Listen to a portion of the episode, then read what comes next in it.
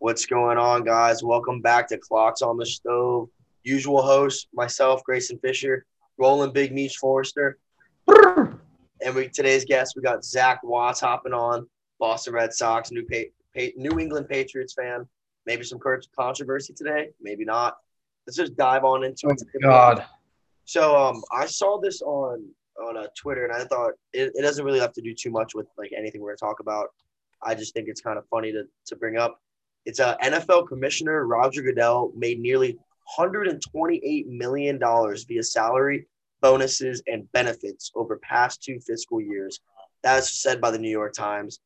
Just it's funny going on with all the stuff right now with the Gruden and the Washington football team and all this stuff, and like how the past couple podcasts we're talking about how it's all drive about money, drive about money, and then you just you see a number like this, and it's like it's it's actually insane how much money this man is making.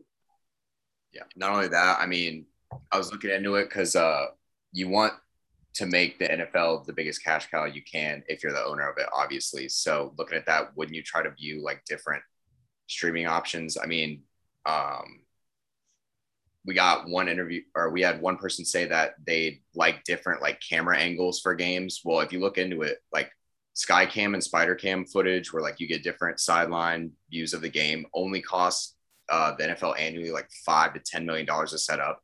So I mean, if you want to get more out of your cash cow, you should probably put more into it. Um, and then outside streaming, still have lack of proper officiating, got unbalanced overtime rules still, and then uh, the replay system still flawed. We don't have enough co- uh, camera angles to cover everything. So I mean, there's a lot of things he could probably be doing with his money, but I mean, it was interesting to see that he's raking in that much at the end of the day.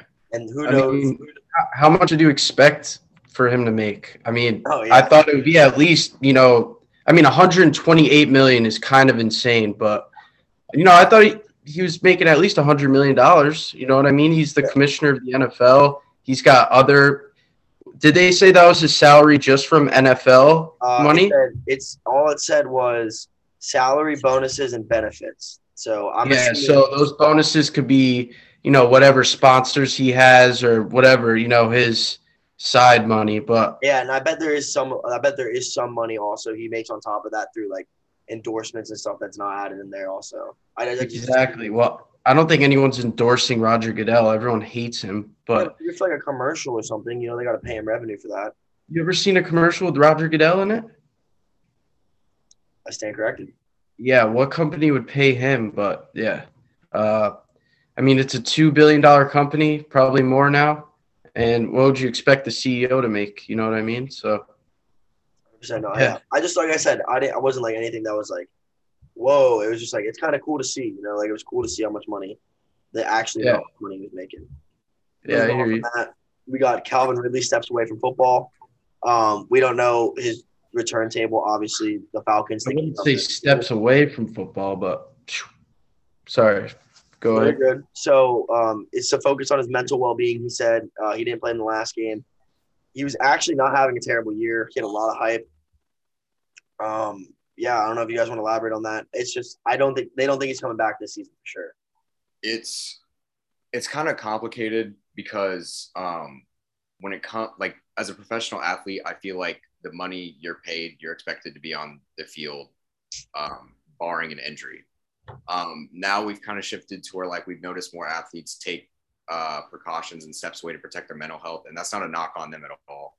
Uh obviously um we're all humans at the end of the day. We all go through our individual problems but um it's hard to really talk about situations like this because at, at some point you want to know like what's hindering them so you could possibly help in any way you can um, from an organization's perspective but like you can't really find that out without without revealing a lot of details to the public and i think the biggest thing for these players is um, you want to let them just have their privacy and take the time they need so they can get back to playing the best of their ability but at the same time like how like in the future, are you going to sign players with known mental issues? Like, are you going to want to take in guys that um, are going to need some time off or like might not even be mentally have the mental capacity to play week in and week out? Like, that's just that's just a part that we don't know right now. And as it becomes a more prevalent issue, um, you know, I think we'll start to see more contracts that invoke mental health issues that talk about like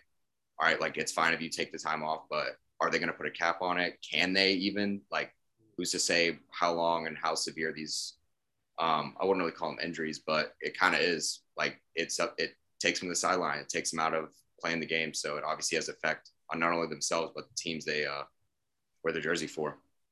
Yeah, and also on top of that, like you were saying, um, you got a guy like Calvin Ridley, and he's going through some stuff, and he doesn't want people to know about it. Like that's really hard to go to practice every day, go to the games, go to pre post practice interviews, locker room interviews, media, ESPN, all that, and then having to to, to do this fake face because you don't want people to know there's an issue. And then when you then, then when you come out to this organization, like, look, I know I wasn't showing you there's an issue because I didn't want anyone to know about it, but there's an issue.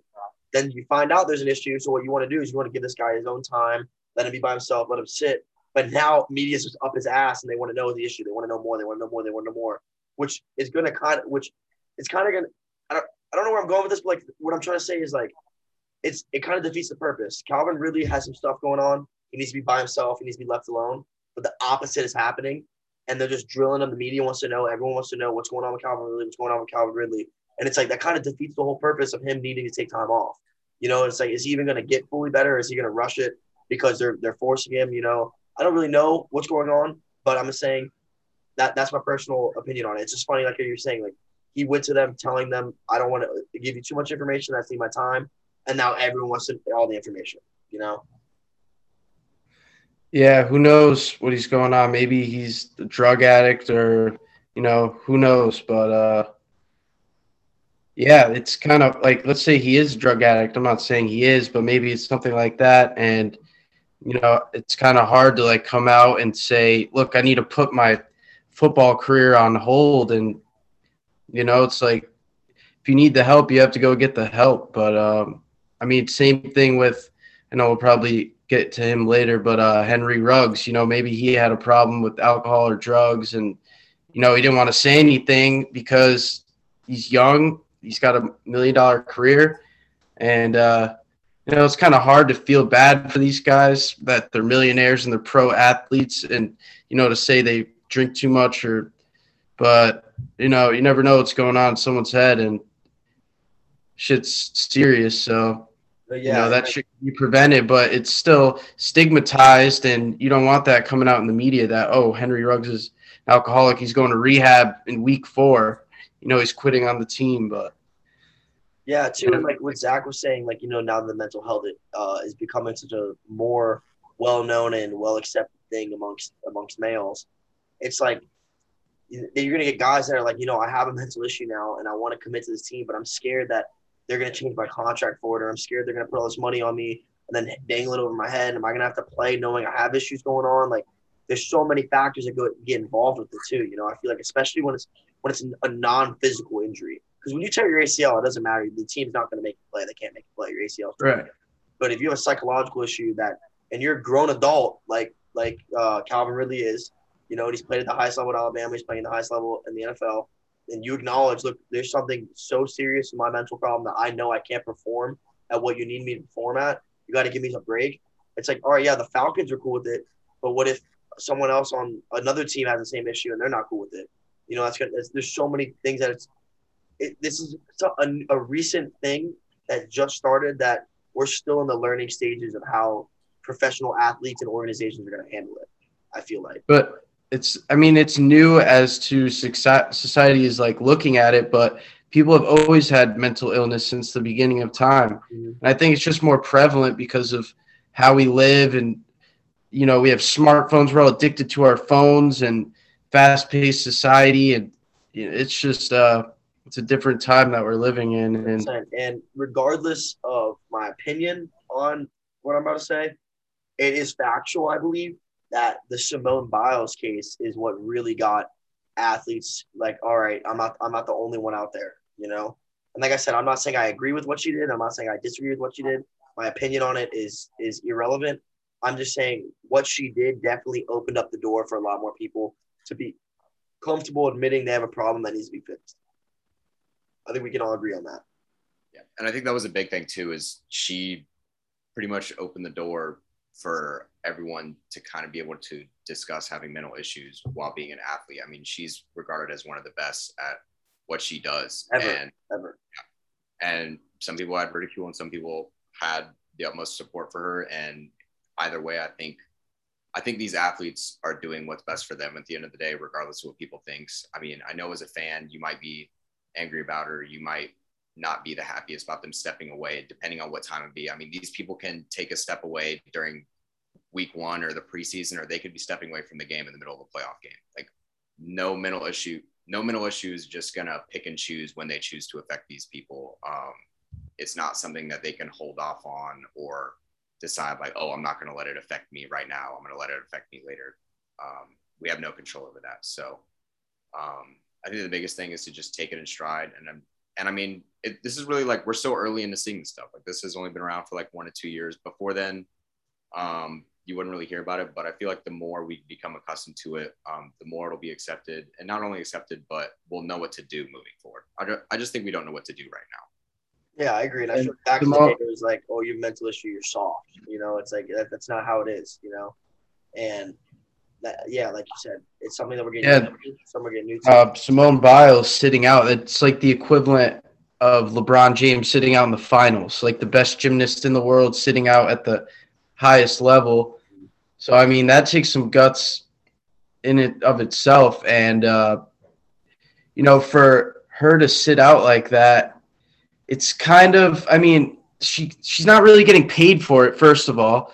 So, but it's still equivalent to a guy that's overworked and he's having panic attacks at his job and they want him to perform at a high level and he needs to take a leave of absence. It's kind of the same thing. You know, if she's not right there and she's having panic attacks right before she steps out and she's afraid she's going to have a bad for, per, performance, why would she go out there?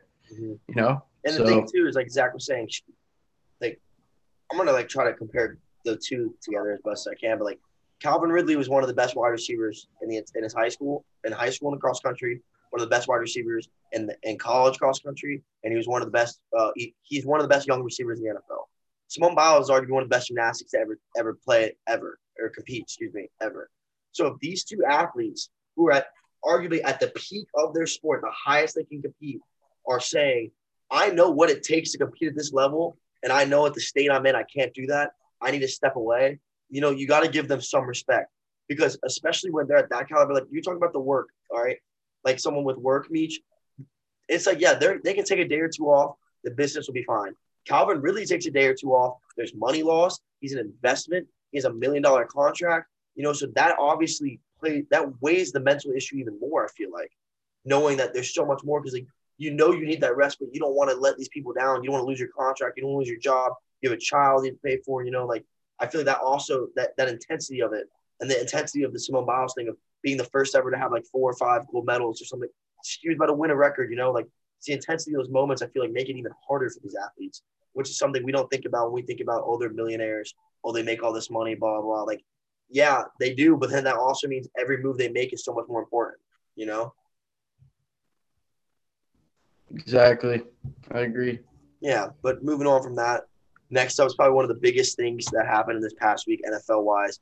Rams getting Von Miller for two second day 2022 draft picks. So I'm going to let Zach start us off with this, but I was going into this saying that the Rams had the best defense in the NFL, but Zach had some facts to spit at me earlier that I wanted to, I wanted to spit out again for everyone else. Yeah, so I mean, at first looking at it, I agreed, but I just wanted to look up some statistical evidence to back it up. But the Rams right now are 21st in total defense overall. We're looking at seventh overall in points allowed. I think really? just Carolina and uh, Green Bay is. There's uh, they've allowed 109 or 111.9 rush yards per game, which ranks 15th, so they're about middle of the pack. And then they're allowing 262 pass yards per game, which ranks 21st. So um, really? obviously, you can accredit this to the strength of schedule they played. I know they've run into the Cardinals, the Bucks. They played some really high caliber offenses, and adding Von Miller is obviously going to help that. You're going to take some attention off of Aaron Donald on that line. Uh, they're it's obviously going to boost the pass rush, which will in turn help the secondary out a little bit more. I mean, I, even though you have Jalen Ramsey back there, like, oh yeah, forgot about you have a top two corner sitting over there on an island, but um, they definitely aren't playing up to the caliber that we see on paper. When you look at this team on paper, you expect them to pitch 10, 10 point games every time. Like the defense or the offense might put up a touchdown and a field goal on them, and then you're going to trust Matthew Stafford to go out there and just cook. That that's what you brought them in for, and that's what they're doing now. Um, I think right now they only have like one or two draft picks left for next year's. I mean, they literally sold out. They are literally the chips are, are on the table, and they're going for for it all. And honestly, I wouldn't blame them. You got an aging quarterback that you traded for. Um, you have some young talent, but not really your guys on your roster really in their prime. So if there's a time to do it, it's now. But they definitely took the steps they needed to in order to put them in the best position possible. It gives me like Yes. similar. Oh, I'm sorry, Mitch, you go. Uh, the I was just gonna say the Rams are the perfect example of a team that can sign and uh, buy and trade their way to the top. Like you said, I think they have one fourth round pick and one seventh round pick. Like that's insane. I, but um, I mean, it's probably worth it. They, you know, they have Super Bowl hopes. I'd say they're top three in Yeah. the league. Um, so yeah, I mean, it's kind of boom or bust for them, big time, especially getting Von Miller. But that's crazy. I didn't know that about the defense. I thought they were top notch, but you know, these guys are towards the back end of their career, Von Miller and I mean, but Aaron Donald, I, it's it's crazy. That defense should be number one in the league. They are on paper. So, I mean, maybe Von Miller goes in there and he's the extra piece they need. But we'll see what happens. No, yeah, that's what was crazy to me because like when I got the notification, I was like, all right, they're the best defense in the NFL now. And I was talking to Zach about it, and he was like, I thought the same thing, and then I looked into it, and they really aren't the best team, best defense in the NFL. Um, this scenario with the Rams and their draft picks, though, and like putting all their eggs in the basket, as some would say, it gives me a very familiar feeling with last season's Saints. How they just sent everything they had to winning that Super Bowl. I feel like the Rams are doing the same thing the they're letting Sean McVay over there get everything he needed, everything he asked for, and they're like, "Look, man, this is your year. You know, like you got to get it done." Do I think they can? Yeah, but it's football, dude. Anybody can beat anybody. Who knows who's gonna win the Super Bowl? You know? I think another big thing is um, on the other side of that trade, if you're a Broncos fan, because I know I'm not, but you've had Von Miller be on your team your entire life. That's what you've seen. Now you're literally giving him up for two mid-round picks. Yeah. I, mean, I know he's towards the end of the career, but for what he's done for your team, like, don't you think he should have been able to walk away under his own terms?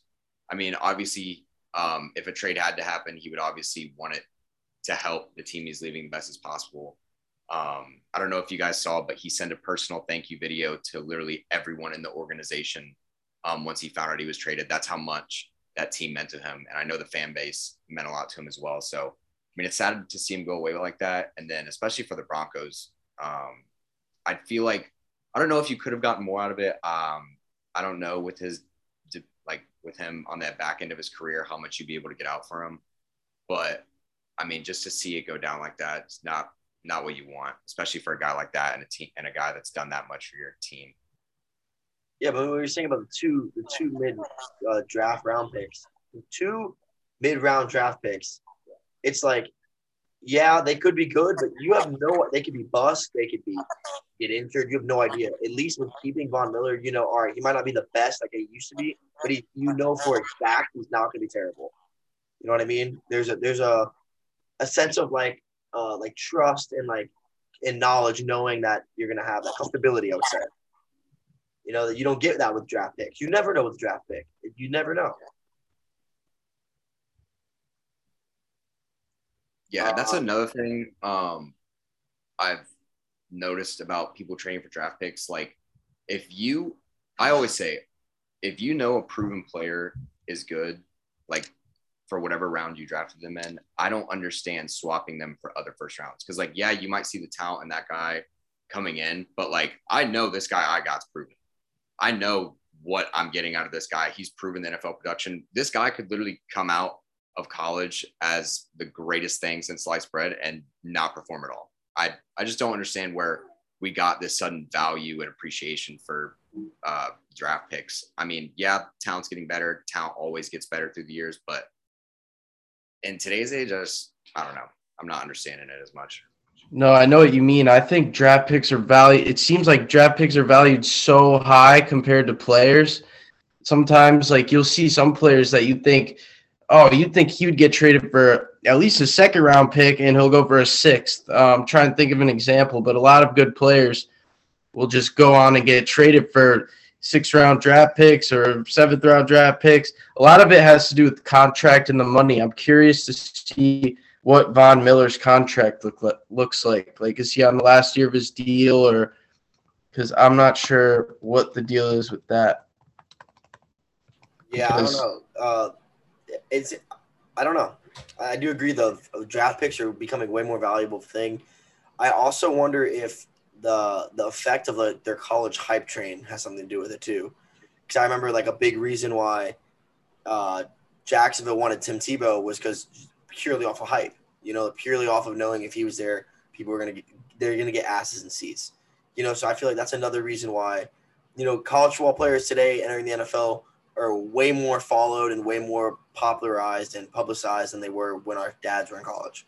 You know, so that definitely could be an issue, uh, a reason for it as well. Um, moving on, we're gonna back, wait. Just back to Von Miller's contract. So that's why they got rid of him he uh, signed a six-year, 114 million dollar contract uh, back in 2017 or 2015, but uh, he's an undra- unrestricted free agent in 2022. So that's why they got rid of him. Heard that. Heard that. Next up, we got Jameis Winston suffers a torn ACL. He's out for the season. Crazy, but the Saints go on to still defeat the Bucks without Winston 36 to 27. Correct me if I get his last name wrong. Trevor Siemian. Is that correct? That's how I say it? Yep. He went 16 for 29. First game ever starting in the NFL. 16 for 29, 159 yards and a touchdown to defeat the returning Super Bowl champions, Tampa Bay Buccaneers. No, that wasn't his first game starting. He uh, started on the Jets last year and tore his ACL. So starting for so, a real team in the NFL, it was his first start. He started for the Broncos too, so fuck off, bud. Yeah, no, but it's just cool to see, like, because I remember we talked to um, Charles Small about it last week, and he was like, "Saints are going to win. It's a divisional game." And I was like, "Yeah, okay, Charles." And then he texted me right after the game, like, "You see that?" You know, yeah, I mean, it's interesting to see because since Tom Brady's come to the Bucks, I think they're like twenty and three or twenty and four against everyone else, but against the Saints, uh, they're one and three. So it's either got to be uh, the interdivision rivalry that they have that's just making these competitive games. Because on paper, it looked like Bucks should have cakewalked the Saints. I mean, I love Jameis. Um, it was sad to see him go away from the Bucks since he's from Florida State, but I mean, the dude's hit or miss. I mean, you're the only 30-30 guy ever. You really don't know what we're getting out of you, and this team counted on you to follow up uh, what Drew Brees did for so long. And the fact he looked good starting off, and then Siemian came in and filled his part. I think the biggest takeaway from the game, though, would definitely be that defense still wins championships. I don't care how many people you have on offense. If you are giving up 34 points a game, people are going to have a game plan to stop you two to three drives a game. And then Saints had the perfect game plan for it. Um, kept the score low early in the game, ran the ball a lot, tried to slow the tempo down to where you're within one or two scores going into halftime. And because of turnovers, actually went into halftime leading. And then you just had to hold the pace, get pressure with four, and then hope to find your way into, into some turnovers. Um, we saw the game sealing pick six, which shocked me. I mean, usually you think Tom Brady two minute drill, you're walking away with a win in that situation, but obviously, um, ball doesn't roll your way every time. Um, but I think the Saints now um, that was a must win game looking forward. I mean, you know, you don't have Winston anymore. You're going to have to try your best to work with what you can in your division. Um, you can probably steal some from Carolina and Atlanta. Um, but if they want to keep their playoffs hopes alive, Trevor Siemian's got to be the man. Got to step up. Side note to Tom Brady and the Saints in 2011 when the Saints were on that undefeated run. I don't know if you remember that. Um, I went to the Saints Patriots game at the Superdome, and on Monday Night Football, and the Saints smacked Tom Brady uh, in the Patriots. So, uh, fuck Tom Brady, and he historically sucks against the Saints at the Superdome. So he can go fuck himself. All right. Moving on from that, we got Derrick Henry suffers potential season-ending foot injury. How crazy is that, by the way? Man's looking at one of the best seasons in NFL history, killing it this year, and then he's Insane. gone.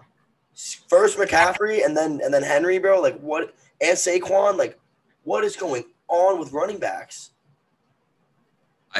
what this shows me is that you cannot rely on a running back dominant team if you're looking to build a, like a dynasty. Um, we're obviously in a heavier pass league anyway, but we've showed that players like Derrick Henry can still dominate, but that's only if they're staying healthy. We just up, uh, we play one more single season game now. We're up to 17, counting playoffs and preseason. Like, never anymore you're going to see a four down back. You're going to see teams that rotate running backs. They've got a guy that can receive. They've got a guy that can run through the gaps, and they've got a guy that can run to the outside. You're just not going to see teams rely on these um, all around dominant backs. I mean, we thought Zeke was going to be it. He's still really talented, but he just can't handle that much workload when teams are coming at him. Same thing with Dalvin Cook. Like Dalvin Cook's great when he can stay on the field. Like dude just getting injured. And then now you have Derrick Henry, who literally looks like the Hulk when he's out there, just stiff arming people through the dirt uh, like they don't exist. But um, even him, he's prone to injuries.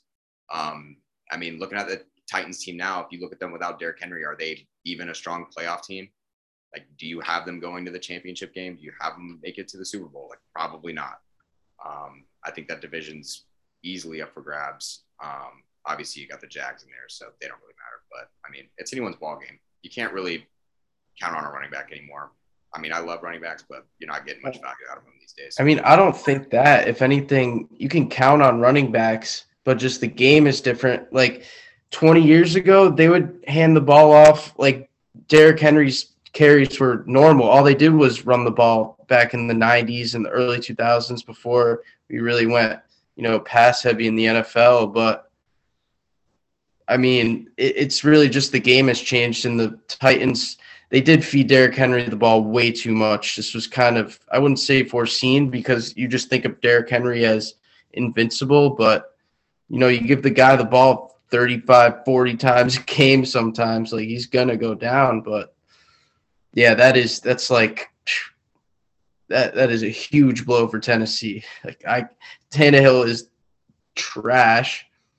And uh yeah, I, I don't. I don't. That's crazy. I don't even know what you say. You just uh, you just close the book on their season, eh? Yeah, I agree. But uh, something that I've said in, in previous episodes we've had is I've always been a huge believer of, of a double running back. I believe that if you're a Division One football program, if you're a college football program in general, regardless of your division, or if you're an NFL team, I believe that having one starting running back is a waste of time. It, it, it I just think you need two running backs. I think you need a power guy and a speed guy. It changes the dynamic. It keeps two more fresher guys, and it keeps the longevity and duration of their careers. There's no reason that a guy like a running back should be getting 50 to 60 touches in a game in the NFL. You can easily split that in half. They can still get great stats and be a great key player and be a, a, a all all pro. They can still do all of that, but they're going to play four more extra seasons. You know what I mean? And they're going to provide more to your team. And when they're in the fourth quarter, they're not gassed from the, taking their 50th handoff. They're fresh. You know, I, I'm, I've always been a believer of it. If you watch OG Wisconsin back with Russell Wilson, you know, we had Montee Ball with James White, then we had James White with uh, Melvin Gordon. You know, that's Melvin Gordon with Corey Clement. The best years of that. Look at Alabama. They used to run double running backs. You know, if you look at teams that are successful, you got to have double running backs. And the thing with the Titans and the thing with the Panthers and the Giants, they invested so much in Saquon and they invested so much in in McCaffrey and in and in uh, Derrick Henry that they couldn't even afford a, another running back to like equal out with them because they already had so much invested in this guy. I mean, those guys are like the guys to do it though. Like Christian McCaffrey's a guy you could have on every down. Yeah, but are they though? Because they're not showing that they are because they're always getting hurt. That's that's the downside to it, you know. You give them like you said 40 50 touches a game, they're going down. But I don't know. How could you not play Derrick Henry or Christian McCaffrey on every down if he's healthy? But I don't know. There's got to be better management instead of just hand the ball off to Derrick Henry, throw a screen to Christian McCaffrey every single play. Yeah, I agree. I agree. Zach, you best I think, I think another thing was they end up signing Adrian Peterson to come in, which yeah would have been scary in like 2010. But um, you're bringing in an older back who's I get what they're trying to do. You want a guy that's something similar, someone you can run in between the tackles, be burly, get some uh, yards after contact. Like I get it, but I feel like you got to find someone a little younger than that and a little still more in their prime to get that done. Um, you're just looking at someone that really towards the end of, end of the career that you could sign for cheap really doesn't help you out at all. I don't really understand the move. Um, didn't really feel like the best fit. Um, especially now, um, before the season, you brought in Julio Jones so you could take some attention off of Derrick Henry, but he can't stay on the field either. You're bringing in a lot of older guys that are still trying to prove themselves, but they're not going to be able to stay on the field. So I just don't get what direction you're trying to take the team in, unless you're just praying they bring come back for like one more season where they can figure it out. But um, I feel like they need to rethink their free agency signings. Yeah, I completely agree. Uh, I mean, next- I'm sorry. A- yeah, I mean AP. What do you expect from him? I mean, I can't believe he could still walk. Dude's had two ACLs and whatever. He's had a lot of injuries, and they're just hoping a guy that can come in and kind of mimic what uh, Derrick Henry can do. He's obviously not going to be anything like Derrick Henry, but he's still a guy that could come in there and get some handoffs for him. Yeah, definitely, and hopefully everything. Like I, I'm not wishing any bad anything on Derrick Henry. I hope everything's the best for him. I hope all these running backs come back. I enjoy watching all of them. Sucks to see. It's just as usually as a proving point that I think you should run two running backs. Next thing is kind of the I think the craziest is uh so a couple days ago Odell Beckham Sr. posted on his Instagram a whole 12 minute YouTube video of bake of times of all the times throughout his Browns career that Baker Mayfield didn't throw to his son when he was open. Browns head coach Kevin Stefanski said the Browns have told Odell Beckham Jr. to stay at home. He was told to leave practice today and stay at home. And as of currently, they are now finding a way to get rid of Odell. They no longer want him, and they no longer want him on their team. I want to know what y'all's thoughts are on it before I give mine. Yeah. So, um, I mean, I know the trade deadline just passed, and obviously there were offers on the table. I know they had a call from the Saints and another team um, trying to figure out potential landing spots. Um, but even if you can't find like a great deal for Odell, that's still a quality player that you can turn around for either some picks or something to fill holes in your chart, especially um, on the Browns. I mean, you're dealing with a lot. Um, you already got Kareem Hunt, Nick Chubb dealing with injuries. Um, Odell is obviously not happy, so he blunts out. But then to not land a trade for him and then turn around and cut him, you make no profit off that at all. You're essentially just said like, yeah, we won't accept anything you want, but anyone can come take them if they if they'd like. Like, I just don't really see the thought process going through for this. And then um, as of recently, Stefanski said, yeah, he's no longer with the team.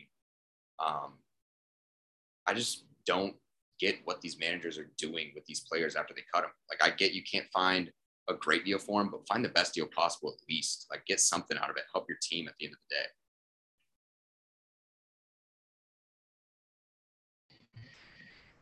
Yeah, I mean, uh, I don't. I don't really have an opinion on it. I'm gonna pass.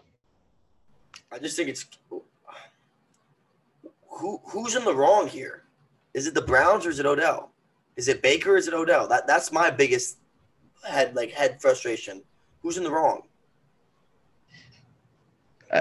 It's, I, I think it's just a stupid thing for your dad to come out and say some stupid shit like that. But uh, he didn't get traded. It's all a bunch of hoopla, and uh, I don't think anything's gonna happen. I saw something that said uh, that they wanted to keep him, and they had no plans of trading him, which they didn't. So I don't know. I don't think. I think he'll stay with the Browns. I It's think just like it's just a dad coming out and saying some stupid crap. I think so- if you're Odell, yeah, you do have the right to be a little upset if there's that many times that Baker Mayfield is, you know, overthrowing you or messed up. All right, you have the right to be mad. You're a wide receiver. Your your your whole career is based off of him getting you the ball. I understand that, but at the same time, since I hit sixth grade, my father sat me down my first day of middle school football practice, he said, Grayson, you are now old enough that if you have any problems with your coach, you have any problems with the team, if anything at all, you will talk to your coach yourself. You are old enough, you will do this. And since sixth grade, when I was 12 years old, if I ever had a problem with my wrestling coach, my MMA instructor, my football coach, I was no longer allowed to have my parents talk to them. And this is a grown ass man playing in the NFL. And this is what he has to this is what he's doing. He's having his dad write little complaints on you on Instagram. Come on, dude. Like Odell should sit down with Baker, sit down with the coach, sit down with whoever they feel most comfortable talking with, communicating with, and they sit down like grown ass men and they talk it through. You don't have your dad. That, that's petty, bro. That's child shit. I don't. I don't. I disagree with it 100. percent And I, back to what you said about the blame falling on someone. Um, I really just think this is one of those times where you have a player in a team that just isn't on the same page. I think the type of player that Odell is, um, what they thought they could have made him was great for the scheme in which Cleveland was running. I mean, they're one of the most effective play action passing teams in the league, and you have Odell that not only has great route running, but he's got the speed to get open deep. Um, I thought Baker would have loved that when he first came over, but um, they're just not seeing eye to eye. Whether that be they're not getting the right reads, they're not hitting the right depths on their progressions. Um, something's just not clicking between the two, and I think it's time for Odell to move on for another team because um, I still think he has a lot to prove in the league. When he came in, he was literally one of the most exciting rookies I think we've ever seen. I mean, immediately put on the Madden cover when he came in in 16. Um, this dude had hype, and to see him kind of fall off like this, I really don't think it's his fault. I mean, I know he's gone through injuries, but I still think he's got a lot that if he went to the right team, he could still be a big time player.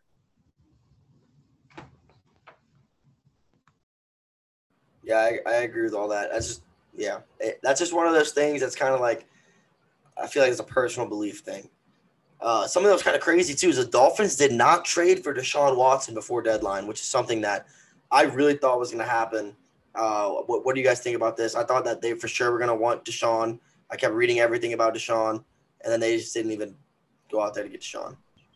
I mean, every single week we'd see, oh, Deshaun Watson and Dolphins close to making a deal every single week, and uh, it never happened. I didn't think it was going to happen after they reported it for the second time. The first time, I was a little scared when they said that. Um, there's just too much going on, and it's so risky. Let's say the Dolphins, what would they have to give up? Two, three first round picks for Deshaun Watson? He's almost like priceless.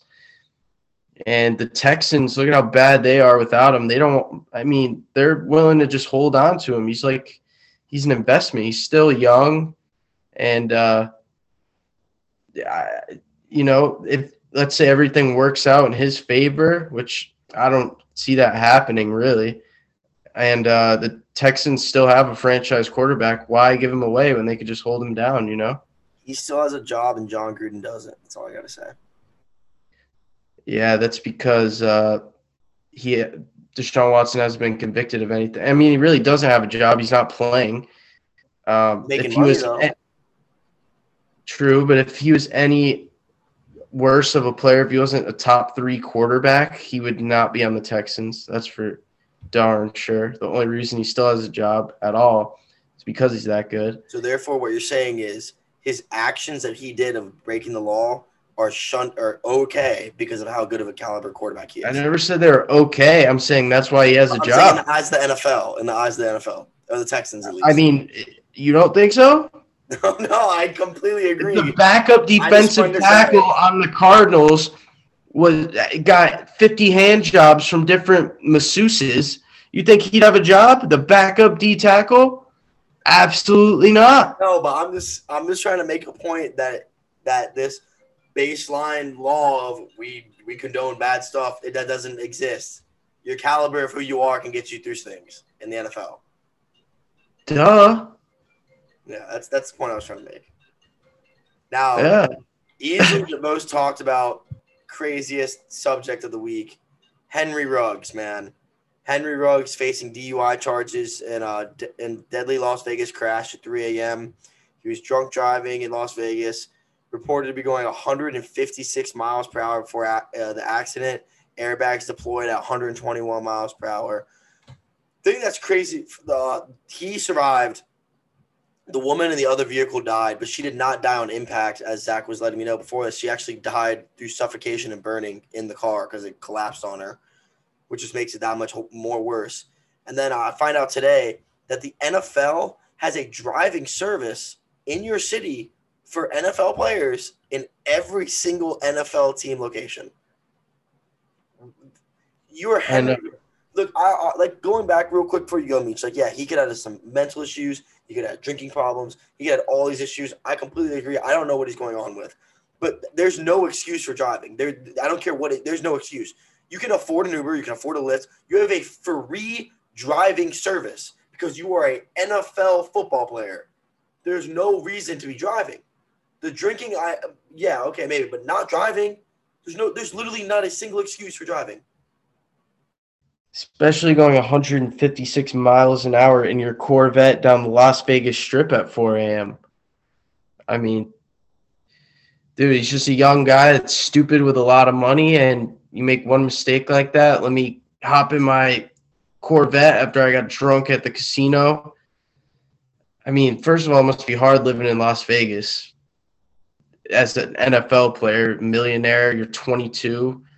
Uh, but that's still no excuse. I'm not trying to make excuses for him. It's fucked up. I mean, we all make mistakes, but his, uh, you know, he happened to, you know, get into an accident that resulted in someone dying, which makes it a lot worse. So, uh, yeah, it's unfortunate, but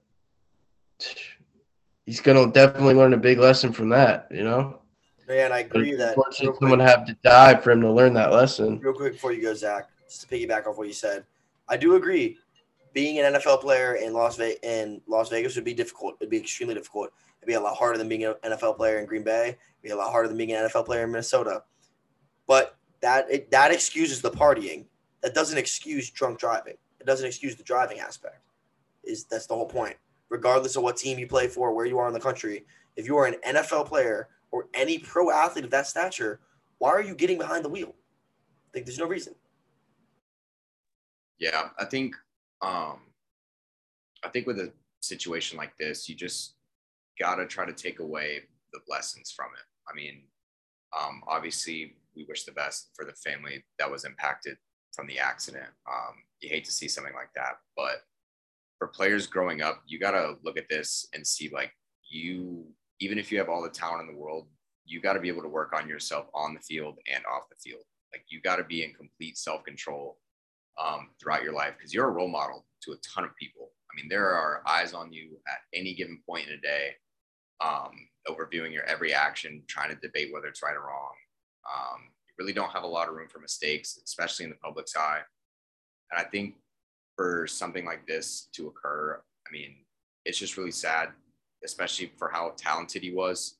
Um, just to know that um, an incident like this, um, especially of his caliber, I mean, you feel like you should be smart enough not to do that. Like when it crosses your mind, like you would think like, oh, drunk driving. Yeah, I would never do that. But I mean, these are things that happen every day. Like someone thinks they're good enough to drive and they end of the day you wake up, someone's not alive anymore. So you got to live with it. And hopefully, moving forward, people can look at this and realize how serious drunk driving is because even the best in the world do it and they won't get away with it, and anyone can get hurt. Yeah, and it's just sad because, like, we were talking, uh, me, Meech, and Zach were talking before the podcast started. Like, all these people, when when it happened, were like, oh man, my fantasy team screwed. My, I'm a Raiders fan. Our season screwed. Blah blah. blah. It's like it, going back to these being human beings and not just professional athletes that we were talking about earlier. It's like dude, someone just lost their life. Like like a like a man just lost a woman lost her life to death, and then a, a young man is about to lose a very good amount of his life for a sentence. You know, like sports are gone at this point. There's no but there's no I'm a Raiders fan, there's no he's on my that that's gone. You know, like this is a serious issue regardless of the stature of that of the human of the individual, you know? And that's that's a problem today with I feel like with sports is people forget they're human beings you know, and that's that's a thing you see a lot. We talked about it with the Tennessee fans throwing stuff on on this uh, at the game against Ole Miss. You see with people throwing stuff at LeBron. Like people forget like these are still human beings. They're fathers, they're brothers, they're they're role models, they're coaches. Like they still have families. Like they are human beings, you know. And then that it's it's just sad, man. It, it's really sad. It's really sad. Next up, I got uh, something that's not that crazy. I don't even know honestly why. I wrote it down. Uh, Saints wide receiver Michael Thomas out for the season. He basically was already out for the season. He didn't do anything this year. So, uh, finishing up with NFL, Aaron Rodgers tested positive for COVID 19, will not be in the Chiefs game. Do we think that the Chiefs might get this win now? Jordan Love time, baby. It's time to prove a shot. I mean, you literally got brought in under similar circumstances that Aaron got brought in. Um, you're supposed to, Aaron, when he came in, was supposed to be this prodigy to Favre, be this all perennial. Look how he turned out. So obviously they're trying the same thing with Jordan Love, and I think this is the perfect opportunity to know your worth in your player. I mean, he's been under him. Is this still his rookie year, second year? It's his second year. Might second. be his third year. It's second or third. He's not a rookie. Yeah, he's not a rookie. So, I mean, given that, I mean, you had you had to find his worth at some point, and this is the time to do it. Um, you got a struggling Chiefs secondary that obviously isn't defending very well. Um, you stood up big last week against the Cardinals. I mean, one of the highest scoring offenses. So if I'm looking at the Packers right now, I still look at this game as like, we can win this. We just got to see what we got in our quarterback. And if they don't, then I wouldn't be surprised if they shut them out next year because Aaron isn't there for much longer.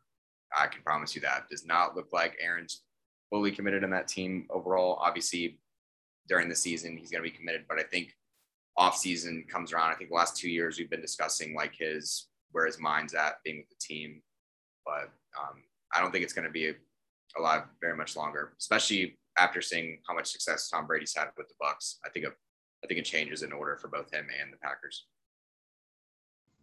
Yeah, I, I agree. Uh, I think Aaron Rodgers is out of there too. I'm surprised he even stayed there this season, but um, yeah, we'll see what Jordan Love's got. I I don't think they get lucky a third time from going from Favre to Rodgers to Jordan Love being a beast, but I don't know. Maybe we'll see this. They kind of started the the sit behind a veteran quarterback and watch him play type of thing. Like Aaron Rodgers kind of was the first one to really, you know, sit and wait a few years and come out and be successful. And I feel like other teams followed suit after that trend. Uh, so, I mean, yeah, we'll see about Jordan Love. You know, he wasn't the highest rated quarterback coming out of college, but he was still, you know, the top five best quarterbacks of his class, according to scouts. So, you know, he's got to show something. We'll see. So, question for you guys some food for thought. If Jordan Love balls out this game and they destroy the Chiefs, he has an epic, I, I believe it's his first start epic, whatever. His first real big game, regardless. Yeah, if he goes out there and he balls right, and he just destroys the Chiefs, he looks amazing. What do you guys think that does to Aaron? What do you think that? I want to know what you guys think about that. Let's just say Jordan Love goes out there and balls. What does that do to the Aaron Rodgers Green Bay Packers situation? Uh, if anything, I just feel like you have a little less bitter taste in your mouth once Aaron leaves. I feel like that opens the door for Aaron leaving a little easier, and then you're a little confident move, moving into the future with what you got. Um, if he goes out there and he plays horribly, then obviously you're in panic mode because not only does Aaron hold all the power now because he knows you're fucked. I got all the power. You are nothing without me. Um, I think that's a big issue. And I like what Roland said about how uh, Aaron was really kind of one of the first QBs we saw sit under the ranks for a while and then come up and be a star. Usually, if you're a star, you're just going to come right out and show what you got. I mean, we saw that with Mac Jones. Like, they didn't even keep Cam Newton around for whatever reason. They just said, Mac's our guy now. We're not going to keep you around when you can obviously try to start somewhere else. Um, Zach Wilson, um, he's showing signs that he's great, but, but obviously it's the Jets you, you're not going to find out much. And then with the other mm-hmm. quarterbacks, they're kind of struggling. Mac Jones throws dump off passes every single play, but that's you're you're calling him a star already. Mac Jones. Hey, I'm not saying yeah, hey, top top ten in the league in passing yards. I'm gonna hold my ground on our little Tom Brady prodigy child. We got working over here. Five yard dump offs every play. Guy looks awesome. I love that Patriot system. Dump off, dump off, dump off. Tom Brady did it the best. I will I mean, as a fan, it obviously sucks because usually any third and long, you know, you're just going to get a screen pass. But I mean, you, you want to draft players that work. Um, I think the Chiefs' biggest issue, if they ever move on from Patrick Mahomes, is you're never going to get another Patrick Mahomes. So you're obviously going to struggle. Um, there's some quarterbacks that go beyond the scheme. Aaron Rodgers, Patrick Mahomes, Russell Wilson, those guys, Lamar Jackson, I guess, or I would say as well, he's elite in my mind. These guys just groundbreaking when it comes to player types. Um, but I don't really think I think it's kind of overhyped thinking a guy's going to sit in the reins for so long and suddenly come out and be this like, oh, complete knowledgeable, all time great. Just don't see it happening. Um, obviously, I want Jordan Love to succeed. I want to see good quarterback play, but I don't have a ton of hope. Yeah, I don't think it changes anything going back to the Aaron Rodgers situation. Um, what's probably going to happen is he's going to go out there and have an okay game, and it's not really going to change anything. And uh, they'd still have to make the decision on whether they try to keep Rodgers or, and if they keep Rodgers to trade Jordan Love or to let him go and let Jordan Love be the future or draft a guy. So that's those are their options. Yeah, I just want to uh, I want to move on to the college football. I just want to recap real quick. As I'm a big firm believer of the two running backs, I'm also a big firm believer of college and NFL quarterbacks sitting a little. I feel like you see a lot of success when that happens. Jameis Winston, he won the Heisman, he sat a little bit. Um, Mac Jones won the Heisman, he sat. I'm a big believer of that, especially when you have a quarterback. Let them know the playbook, let them know the system, then they get to attack. This kind of has to go on the same topic we were talking about earlier of the value of draft picks. It's like nowadays instead of creating a player and developing an athlete, it's like we'd rather just we'd rather draft them. We'd rather just get them. You know, and I feel like that's that's a trend we're starting to see now, rather than what we used to see back in the day. But moving on to college football, started off this week hearing about TCU and their head coach Gary Patterson have mutually agreed to part ways after 21 seasons. Patterson's coaching record at TCU was 181 and 79, they were CU under under Patterson. Listen, I want to. I didn't realize how crazy this is, but I'm going to read this off real quick before before we continue this. Under Patterson at TCU, they were CUSA champs in 2002. They were four-time Midwest Conference champs, and they were the Big 12 champs in 2014. Okay, he was two-time Coach of the Year, two-time two-time AFCA Coach of the Year, two-time AP Coach of the Year, Bobby Dodd Coach of the Year, two-time Eddie Robinson Coach of the Year, George Munger Award winner, Liberty Mutual Coach of the Year award, two-time uh, SN Coach of the Year, two-time Walter Camp Coach of the Year, two-time Woody Hayes Trophy winner, Home Depot Coach of the Year, Paul Bear Bryant Award, CUSA Coach of the Year, two-time Mountain West Coach of the Year, and Big 12 Coach of the Year. He's also had 55 players drafted under him at, from TCU, and currently 23 TCU players in the NFL from under him.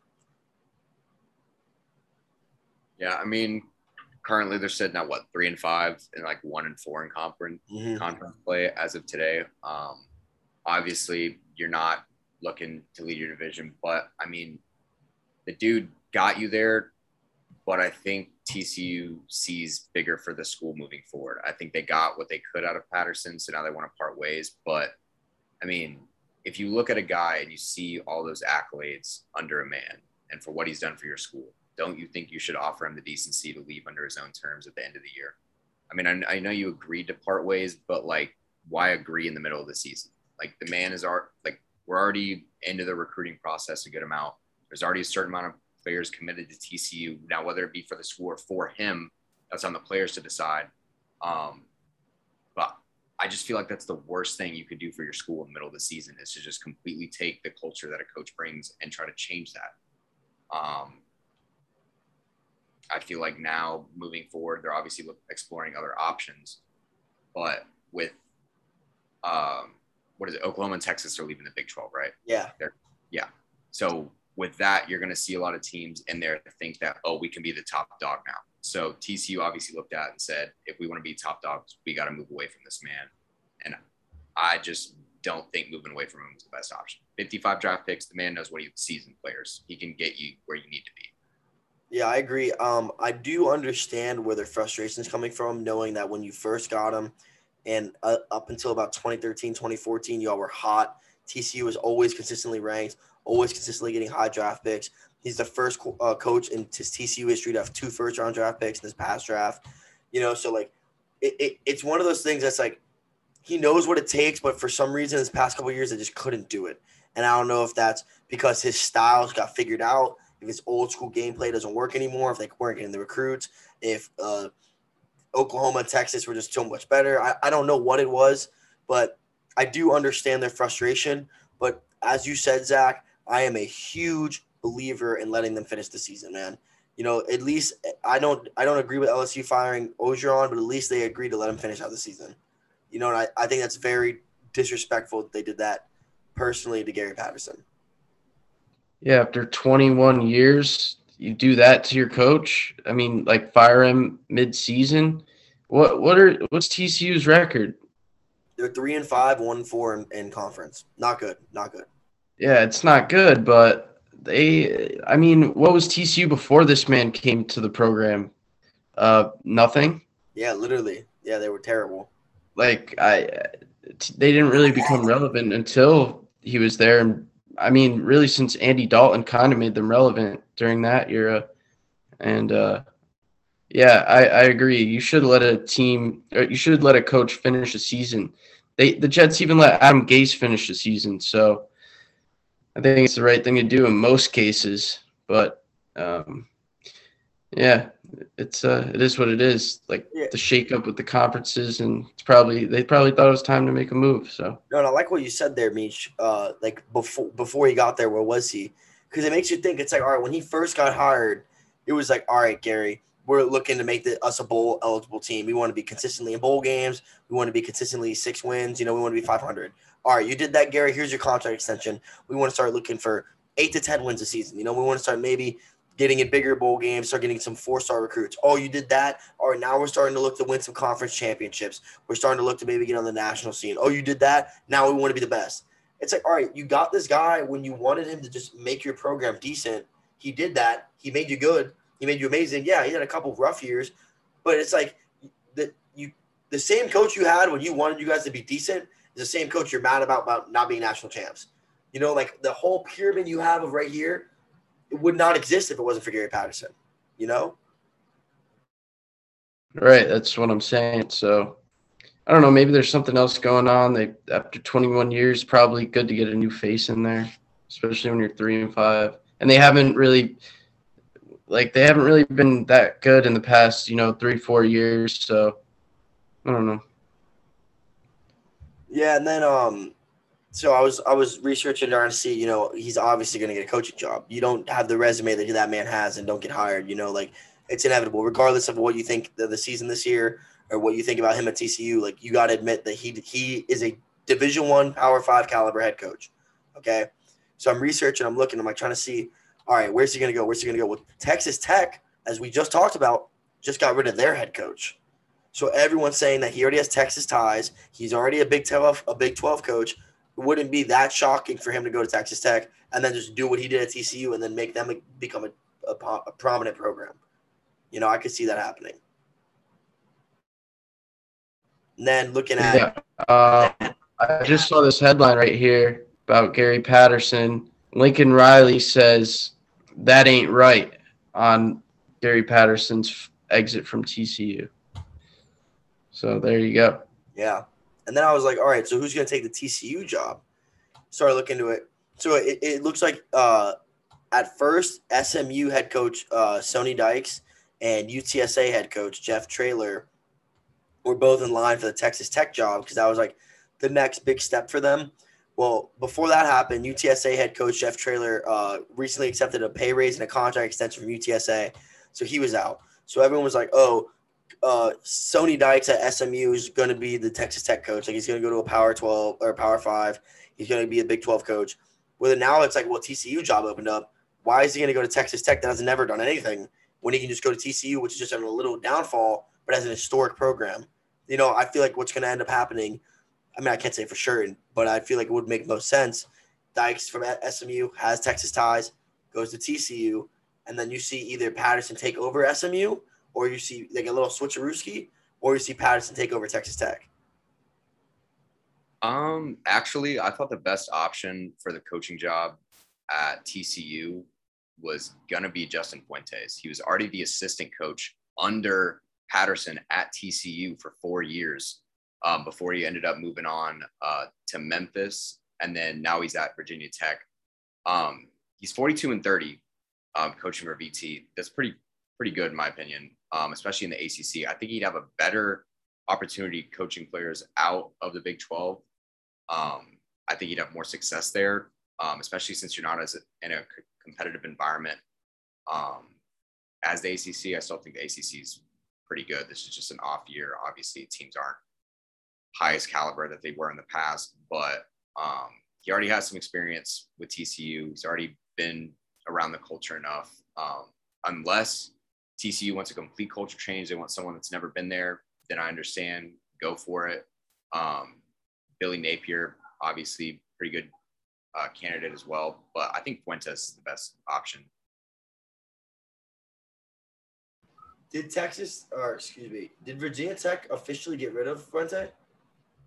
No, I don't think he was released. I just think that's the best fit for him. Um, obviously, I would think they'd want to move on. Um, his record's decent, but that's another school where I think you got to move on just to get a different look. You're obviously not going to win your conference with what you got, so look elsewhere. Yeah, and I think he's. I think that he's uh, foot out the door. Anyways, I feel like even if they don't get rid of him right now, I feel like it's just he's not really turning the program much around to what it, it should be. Moving on from that, we got Minnesota signs PJ Fleck to a seven-year contract extension. For those that don't know too much about my boy PJ Fleck, um, he was the head coach at Western Michigan. Had them have an amazing career there. Corey Davis came out of there, ended up going to Minnesota. He's currently 32 and 21 as the Gophers head coach. That doesn't sound too too crazy, right?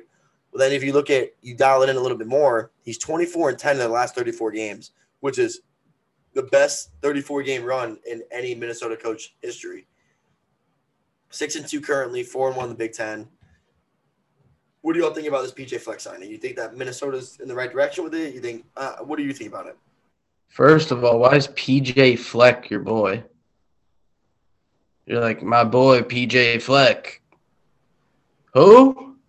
He's not. My, I could give a. I didn't mean I like. could give a like, shit about the Golden Gophers. First and I foremost, I'm a Wisconsin Badger fan who's rivals with Minnesota. So don't come at my neck like that. I accidentally said it. All right, I'm sorry. Since when did you like Wisconsin? My whole life, my entire life. You ever been there? Yeah, I went. On, I went there uh, in the summer though. I'm just messing with you, but uh, Big Ten football is trash, and the Golden Gophers are trash. So I could care less. Zach, handed it off to you. I'd say the only thing I have to say about signing, I mean, he's a big part of the culture there at Minnesota. So I feel like record was a little bit not as important as to what he meant as a football coach uh, to Minnesota. Um, the only thing I disagree with is I hate, and I mean I fucking hate any deal that has to do with anything that involves longer than five years. If you you cannot see that far into the future, there are so many things that could happen within a year span, let alone seven years. And they want to bring this man back for seven years. They don't even know if he's going to be the same person in seven years. Philosophies, like what comes out, like this man could change his entire life in that time frame. But I mean, obviously, the thing it shows is they have a lot of trust in him. Um, they love the guy, so they want to lock him down as long as possible. I just hate anything over five years. I think it's stupid. Um, too much oversight. They think they think it'll save them money in the long term, but really you're just setting yourself up for some shit to go wrong. And then you're going to end up in a really bad spot where either A, if things don't go the way you think they are, you're going to have to buy his contract out. And we saw how that went with Willie Taggart in Florida State. Or you're going to have a situation where he's going to want out and he's going to be not recruiting as hard or not giving it his all because he wants you to do whatever it takes to get his ass out of there. Um, obviously you wish them the best. You hope they do well with what they got, but that's all I pretty much have to say about it. Yeah, I agree. So going back on to what we were talking about earlier with the uh, Texas and Oklahoma going to the SEC, Conference USA likely to add four schools as all sport members: Liberty, New Mexico State, And then two FCS programs, Sam Houston State, who's currently ranked number one in FCS, and Jacksonville State, which is a historical FCS powerhouse. I think it's just crazy because it's just another domino effect of Oklahoma, Texas, man. That's, that's all it is. Yeah, Conference USA is on the down for sure. Uh, I'd say the Sun Belt takes over as better than Conference USA, and uh, Conference USA might go down as not the worst, probably not worse than the MAC, but one of the worst actual D1, not double A uh, conferences. So, yeah, I think um, obviously it'd probably be impossible to do, but I wish FCS and FBS would kind of instill the relegation that soccer invokes. Like if you finish at the bottom of your conference or of your league at the end of every year, why should you not go down and try to compete with teams more at your competition level? I mean, it's we're a literally, great idea. Yeah, we're literally throwing FCS teams like North Dakota State uh, that end up going undefeated every every year, and they're not playing anybody. And it's like, oh yeah, well they have a uh, pretty much the same uh the same roster as like an ACC school. Like, why are we keeping them down there? Like, would they not want to be in the FBS and make more? money? All about money, dude. It's because when you join a conference, you sign a contract with ESPN, and you make way more money and like that's why FAU jumped up. They got you know another million dollars or whatever it is to be in the American Conference and grows your audience. It's all about money. And uh, like they tried, I don't know if you heard about the Super League that they tried to make over in Europe, and they tried to bring in Spanish clubs, French clubs, English clubs into an American style league, and they freaked out and they got it canceled. That was because a bunch of American businessmen went over there and wanted to create this league it's all about money. So once money isn't a factor in the NCAA, which it always will be, especially now with student athletes making money, uh, yeah, I don't ever see that changing. So that's the only reason they don't do it, probably. Yeah, me neither. And it just sucks because, like, realistically, dude, there there are some years where there are some FCS programs that are a top twenty five team, regardless of their division you know, there's some North Dakota State teams that have won natties. There's some JMU teams that have won some natties. App State beat number five Michigan. Uh, North Dakota State beating Iowa State. Like there are some years where it's like I would really like to see North Dakota State in the Midwest Conference or in the Pac-12 or, or some teams. And I think what we're going to see when Jacksonville State and uh, when Jacksonville State and Sam Houston State come, it's going to be like that's going to be a really it's going to be one of those things that it's going to it's going to come down quick to show are these top notch FCS teams really that good or is it just they get lucky? You know, I, we're gonna I think we're gonna find that out quick because CUSA is a conference they can smoothly a, a, very good FCS team could smoothly go into and, and do well. And I think another thing we're to start seeing is like SEC is obviously to start, or all the um, the conferences are going to change their name because obviously location wise teams are moving around like can't really call it the southeastern conference when you got two midwest teams there um, i just think it's going to turn into a big tax bracket. Yeah your richest teams in the sec second's going to go to the big 10 then the acc it's going to filter out. And then i think you're going to start seeing teams leave the f fcs into the fbs and vice versa. You're going to see teams drop down because simply they just can't keep up with the money aspect of it. Like you're literally players are going to make money off their names. More money is going to be involved. And if you cannot compete with the big dogs for playing time airtime getting on television getting seen getting jersey sales whatnot. If you're not bringing in the cash you're not going to get players. You are not you are no longer going to be able to recruit for academics. Like not like obviously some players commit for academic purposes but at the end of the day it's like oh do you want to go to duke or do you want to go to alabama where you're going to literally be on tv every day? Like i think the answer is pretty obvious. Well, going on endorsements, uh, what you're speaking of, let's be let's be completely honest and like cut out all all bullshit. If you are a, a three star tight end or four star tight end, it's a little under recruited. You are going to make more money off endorsements and sponsorships playing at North Dakota State than you are going to play in half of the CUSA. Let's be honest, because they sell out every game. They have their own TV, their own TV schedule and you know you're going to play in the playoffs. You know, and you know that in North Dakota, those restaurants, those businesses, you are going to have more opportunities to make a profit for yourself as a young man than you are playing at a small school in the FBS level. Let's be honest. I also think um so where was where was I trying to go with this? Oh yeah. So I think this also affects the NFL's perspective on drafting players. No longer are you just going to be looking at people at Power Five conferences to draft because you're like, oh, they play at the high skill level. Like kids aren't going to play at the best schools anymore. They're just going to go to where they can make the most money. Now, whether that be playing for the best school in the country and getting the show out, like they can do that. But like you said, they could go to a smaller school, ball out, get a ton of endorsement. But now they face the risk of like, oh, well, he didn't play the best level of competition. We don't know if we should draft him. That was Trey Lance's biggest knock is, oh, the dude looks great, but the dude also plays against FCS people. We don't know what he can do. And I think that's the biggest issue. But that's the thing. If you have to choose between North Dakota or even Florida Atlantic, you're not making that much money anyway. You know what I mean? Like it's not. Like what? How, how do you think the sponsorships would be that much different You play, from? you play all right. let's say to- FAU in in North Dakota Okay, State. yeah. Listen, listen. You go to FAU, right? You get what two thousand people a game if you're lucky. Two thousand. Every single Yeah. time you play at North Dakota State, their stadium is sold out. Every single time they play a game, home or away, it is on television. Every single season they play, they are in the postseason But how would they be making more money? because you have restaurants in North Dakota, you have businesses in North Dakota, you have all those people in North Dakota that are like, look, we're willing to sponsor you because we know how much if we sponsor you and you ball out, you're gonna be on TV, you're gonna be on ESPN, you're gonna be playing in the national championship.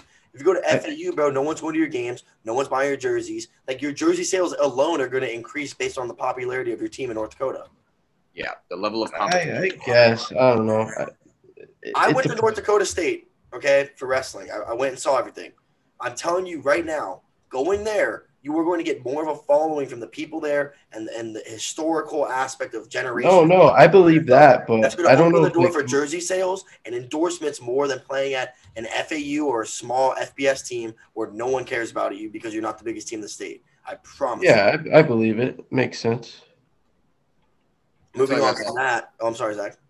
yeah, just the last thing is uh like the competition in the area. Like you look at FAU, like we have Miami not too far from us. We play in a state where we have a ton of college football.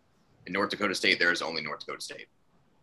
You really Right. don't have that much other teams you're competing with for the spotlight. Like when it comes out of North Dakota, you, the North Dakota people are going to have your back.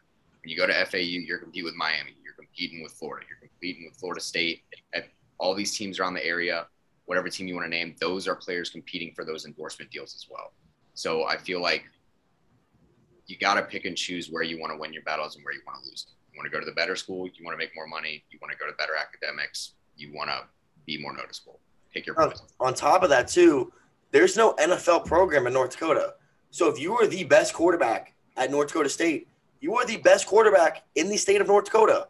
You know what I mean? You are their the, the face of the state. You know what I mean? Like that's another thing too that's going to help with endorsements. That's going to help open doors for these kids. You know, when you go to a school like North Dakota, you go to a school like Montana, you go to school at Fresno State where they don't have a local team. There's no pro sports team. You know what I mean? So like when you like that helps with endorsements also. Like Trey Lance, starting quarterback for North Dakota State, best quarterback in the state, eating at Buffalo Wild Wings in North Dakota, Fargo. You know what I mean? Like it's stuff like that you're not going to get at FAU and stuff like that. You know. Uh, next thing, Yeah, I hear. something that I read off of Barstool. I'm going to give him the credit, which was I just thought was hilarious. Texas special teams coach Jeff Bank, his pet monkey attacked a trick or treater, quote unquote, had to pry the monkey's jaw off the monkey's jaws off of the child. I think the best part of the story that wasn't talked about is it's not even his monkey. It's the monkey is uh, his girlfriend or his wife, who's a stripper, who he met while he was with his other wife, and they caused them to divorce. Now he's with this stripper who has a pet monkey, and the monkey is a stripper as well. She is on stage with the monkey, doing all these shows. Like, like how where are you getting these special teams coach that have such weird lives I going on? see his resume. Yeah, what, what, what when, you were, when you were interviewing for the job, were you just like, oh, that dude's got a hot wife and a pet monkey? That's my assistant. That's my special teams coach. Like, where, where in the thought process were you like, that's who I want on my staff? It literally just shows Texas football in a nutshell. Like it literally just like it's just Texas football in a nutshell, dude. They're special teams coaches, girlfriends, pet monkeys, attacking trick or treaters, man. Like, I just thought everyone I need to know about that. I just thought that was awesome. Georgia Southern. So, uh, wait. The coach's girlfriend, the woman he left his wife and kids for, is or was a stripper that goes by the name Pole Assassin. Meet you and said monkey named Gia has been incorporated into her act. She has also appeared on Jerry Springer.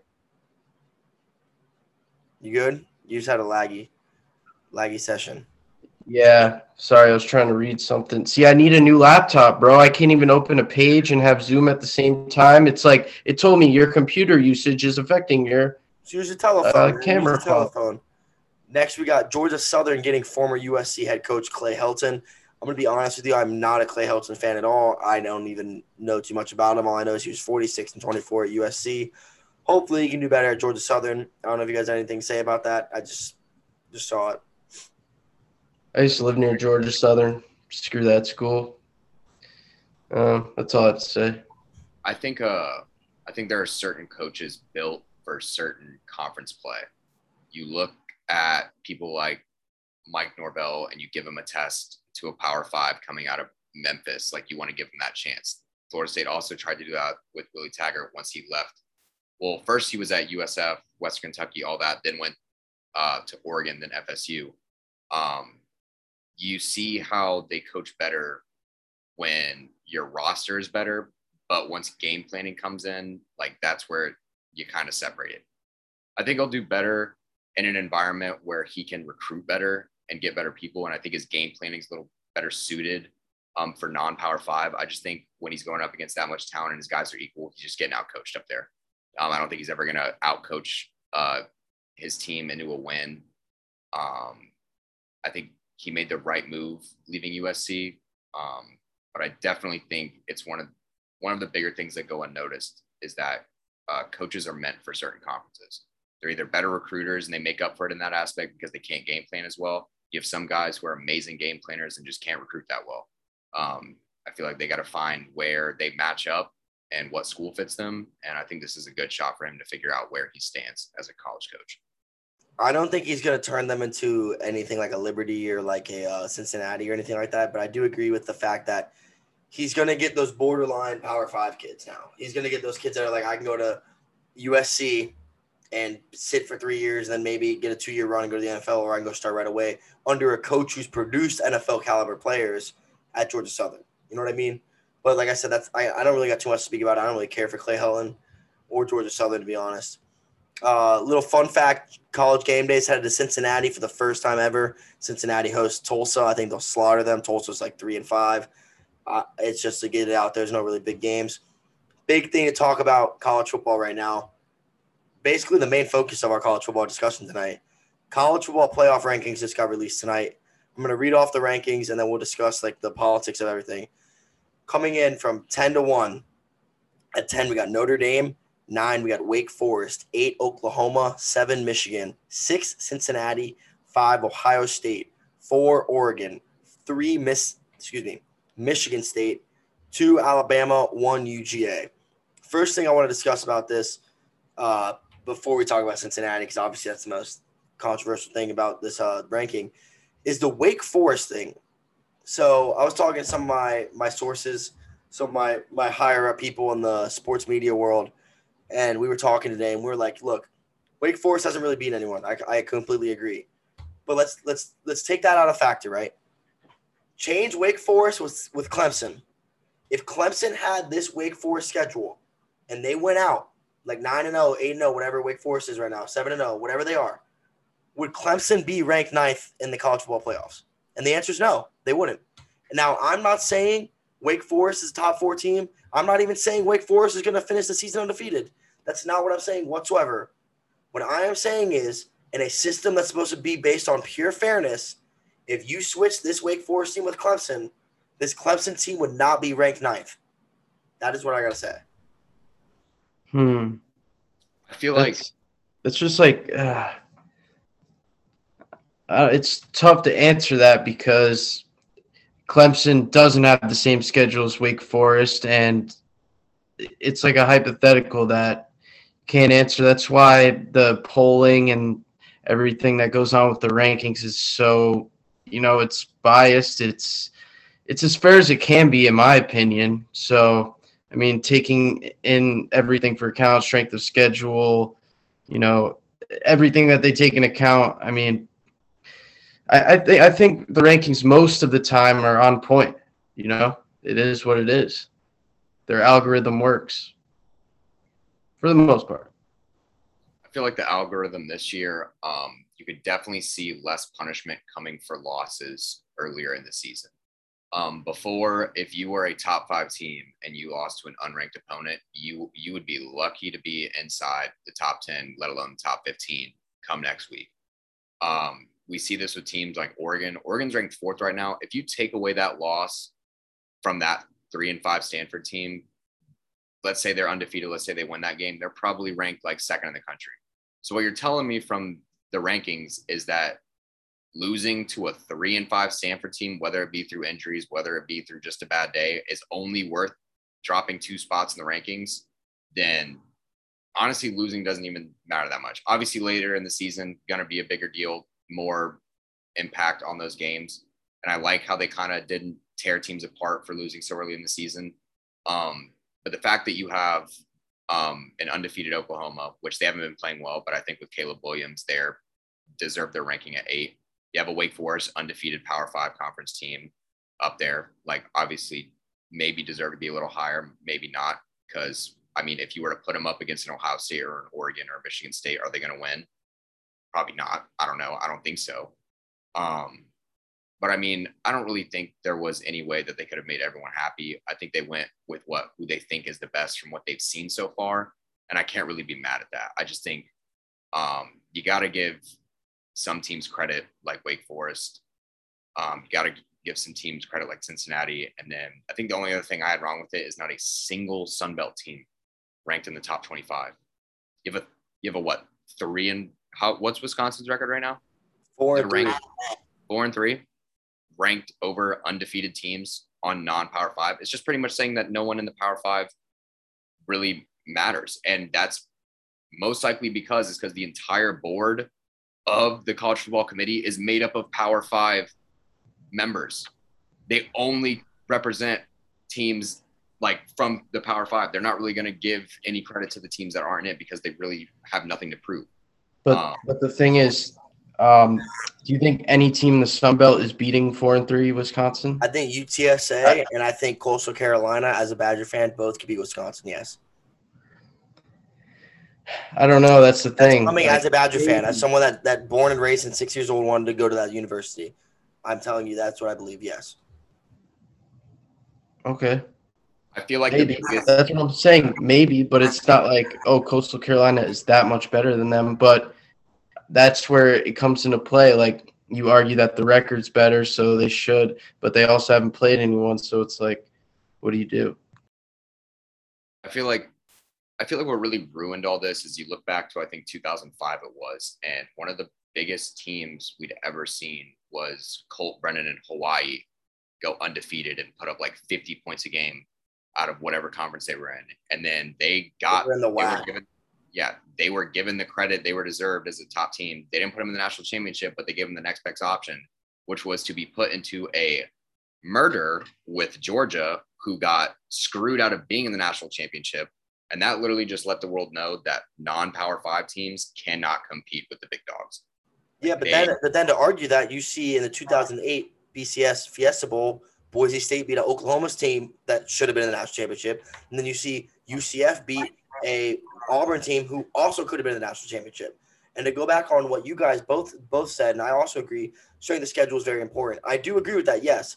But Wake Forest is a Power Five program. They were in a Power Five conference.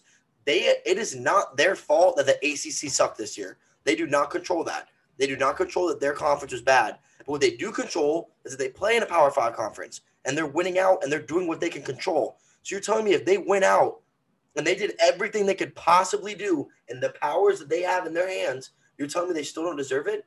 This just goes back that I don't think that I don't think the college football committee will be co- completely fair and completely both sides until there's at least eight teams. I think 12 is perfect, but I think at least eight. And if you were going to do that, then at least let teams know before the year even starts. Like, hey, even if you go undefeated, like probably not going to make the college football committee. Like, sorry about it. Like, uh, have some way of letting teams know before the year start that these are your expectations for them. And even if they exceed or underperform, like this is where they're going to round out. Like, I know you can't predict what's going to happen, but you got to have what if scenarios to play out because what if you do end up having uh, a lot like let's say Wake Forest and Cincinnati went out. They don't really have anyone on their schedule that really like puts them in the yeah they need to be. Well, in. Wake Forest doesn't. Wake Forest doesn't. Cincinnati does. Yeah, I mean, yeah, Cincinnati's got a couple more, which I got a lot of hope for Cincinnati. I think they could really pull this off and actually make a threat. I don't know if they'll make a threat in the playoff, but just in order to make it in, I think it'd be big to see finally someone outside of just the Alabama, Ohio State, Clemson routine that we've seen the last couple years or so. That's actually that's actually the next thing I wanted to go to is talk about Cincinnati. So everyone, so when we did all these pre uh, playoff rankings, I had them at two to three, four worst case scenario. Okay, but I was like, look, they beat Indiana at Indiana, and going into the season, Indiana was ranked very high and regarded very well as they had a very good COVID season last year. They beat Notre Dame at Notre Dame, and they still play SMU. And then possibly, if Houston wins out, they play Houston in the conference championship game. That's three to four ranked games right there. Okay. And they're at six. Ohio State has zero ranked wins this season. Zero. And and, and, and they have zero ranked wins. And Cincinnati went to Notre Dame, who was ranked number 10 in the college football playoffs, and beat them. You know, and then head coach Luke Fickell for Cincinnati says uh, who's the chairman? that even play football? You know, and then the craziest thing I'm reading today, right before we do this podcast, uh, head coach for the UCF Knights, um, Gus Malzahn, former coach for Auburn, coached in two national championships. You know, man knows his football. He stated, "I played at Alabama and UGA every year, and believe me, the Cincinnati team is right up there with them. They can win it all." Okay. On top of that, Cincinnati went undefeated last year, 10 0 in their COVID season played played Georgia. The loss of Georgia 24 to 21 in a game they were winning. That Georgia beat them on a game-winning drive, and then they are undefeated again this year. So their only loss the last two seasons is the best team in college football right now, and they're ranked sixth. Like, what more do you want them to do? You can't change. And what people don't understand too is, it's not like Cincinnati could go last year and be like, all right, let's change our schedule. Schedules are made three to four years in advance. So for them to even have Indiana and Notre Dame right now without even knowing they were going to be this good – and then they beat them, like what more do you want from them? And the only reason I don't, I'm sorry to rant, I'll let you guys keep going. The only reason why I don't freak out too much about this, I'm not a Cincinnati fan, I like seeing fairness, is that it is the first week. So much is going to happen. So many upsets are going to happen. Some of these teams are going to go head to head. I think if Cincinnati wins out, and they do, they beat SMU and they beat Houston, I think there's literally no reason they can't be in the top four. Um, I'm just gonna say a quick thing. Uh, I think it comes down to once again money, and like, does anyone really want to see Cincinnati get in there over you know an Ohio State? I mean, yeah, a lot of people would, but you know, you want the big name in the in the in the top four. Like, you know, let's say Cincinnati does come out there and get shellacked. You know, it looks bad on college football and the NCAA. So I think the name obviously in the school obviously has something to do with the ranking. You know what I mean? Yeah, I agree 100%. But on that note, Gus Malzahn, coached in the coach Cam Newton, coached Auburn. He's coached national champions. I'm not saying it's right. I'm just saying that's, that's what I'm saying. Is when you have a source as reliable as him saying how, that they are legit, how do you not listen to that? How do you not like what? Zach, are you were about to say something? Yeah. Um, I think all this really shows me is that the FCS has it so right with the 18 what do they have 18 16 team playoff system that they have like they run a i think i want to say they run a 30 they do 24 round one and then the one to four seeds get a buy in each in each division yeah i mean I'm not saying they should go to that, but like even an eight team, like if you get the top eight teams, that's usually that's your power five conference winners right there. And then you have uh two to three um at large bids. And then you have a Cincinnati, like an undefeated non-power five, yeah. and then a, a, Georgia runner-up, and like a Wisconsin or Penn State runner-up. Exactly. You have five teams that have earned it through playing a difficult conference and making it through and holding their belt at the end of the year, and they get to play for the championship. And you have three teams that may have lost in the championship game or worked their ass off all year that deserve the recognition to at least get a chance. Like, obviously, if you look on paper, no, I don't think. Uh, I don't think Wake Forest is going to beat UGA, Bama, Michigan State, or Oregon, but I'd at least like to see him try. I mean, I don't even, you never know what's going to happen in college football. These are all college athletes. They're still not even fully developed. Anything can happen on any given Saturday or Sunday. Um, I just think they could have done it so much better. And then also, um, we talked about four head coaches on the college football playoff committee under Nick Saban. Where where's the diversity? Having a little more people that see, I don't know, non-power five teams that play get to see how every team's competing. Because I, I can tell you not everyone on that committee has seen every team play and has a proper evaluation for how those guys have earned their rankings. A lot of them was just these are how the wins and losses look on paper and this is what we think about them outside of the top 10 like i think they just look at teams and already have a pre um, a pre-made up idea of what they want these teams to be and they're just going to fit that role for them and if they over underperform they could give a shit as long as they're not in the top four no, yeah, and, and to go off of that as well, it's like you do eight, it's perfect. It's perfect. There's no arguing. There's no anything. And the thing that sucks about college football, man, is like you see in the NFL, you see a team like Green Bay, they get blown out game one. Now they're six and one and they're ready to attack. If that was in the college football, they might not even make the playoffs. You know, and it sucks knowing that you could have one game where you don't play your best and you're still the best team in the country and you don't get the opportunity.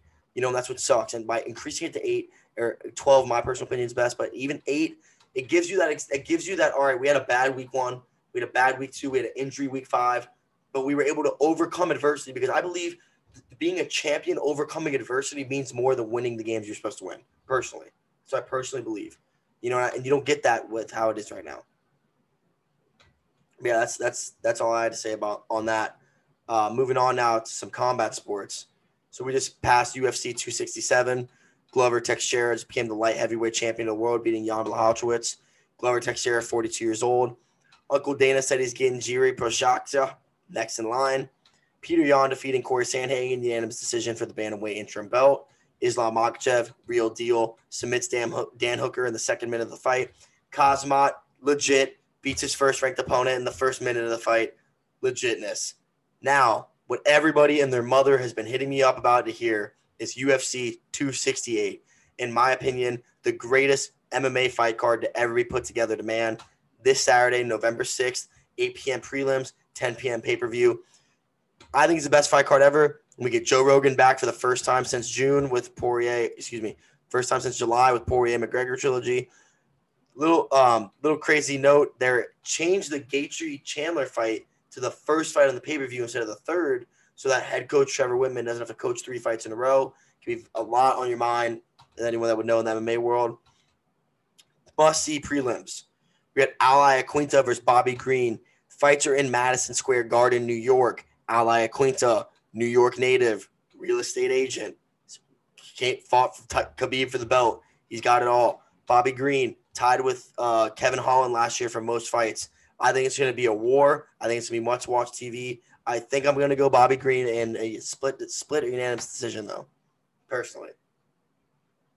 Yeah, let me hear all your picks because I only know who two of these guys are. Yeah, so next up we got a very intriguing fight for anyone that doesn't know MMA too much. We got Alex Pereira versus Andreas Michailidis, something like that, middleweight fight. For everyone that doesn't know, Israel Adesanya's only ever kickboxing loss in which he got knocked out was to Alex Pereira, who's making his UFC debut. Saturday on the prelims.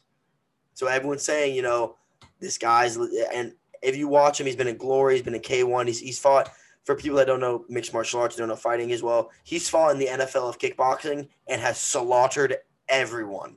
Okay, the man's a dog. If he can put it together in MMA, obviously, who knows? But everyone's saying that this you want to keep good eyes on him. But Justin you know, Gaethje, he's pretty good. I actually know three guys including him. Yeah. So let's move on to the pay per view. I'm gonna take Pereira on that just based off hype.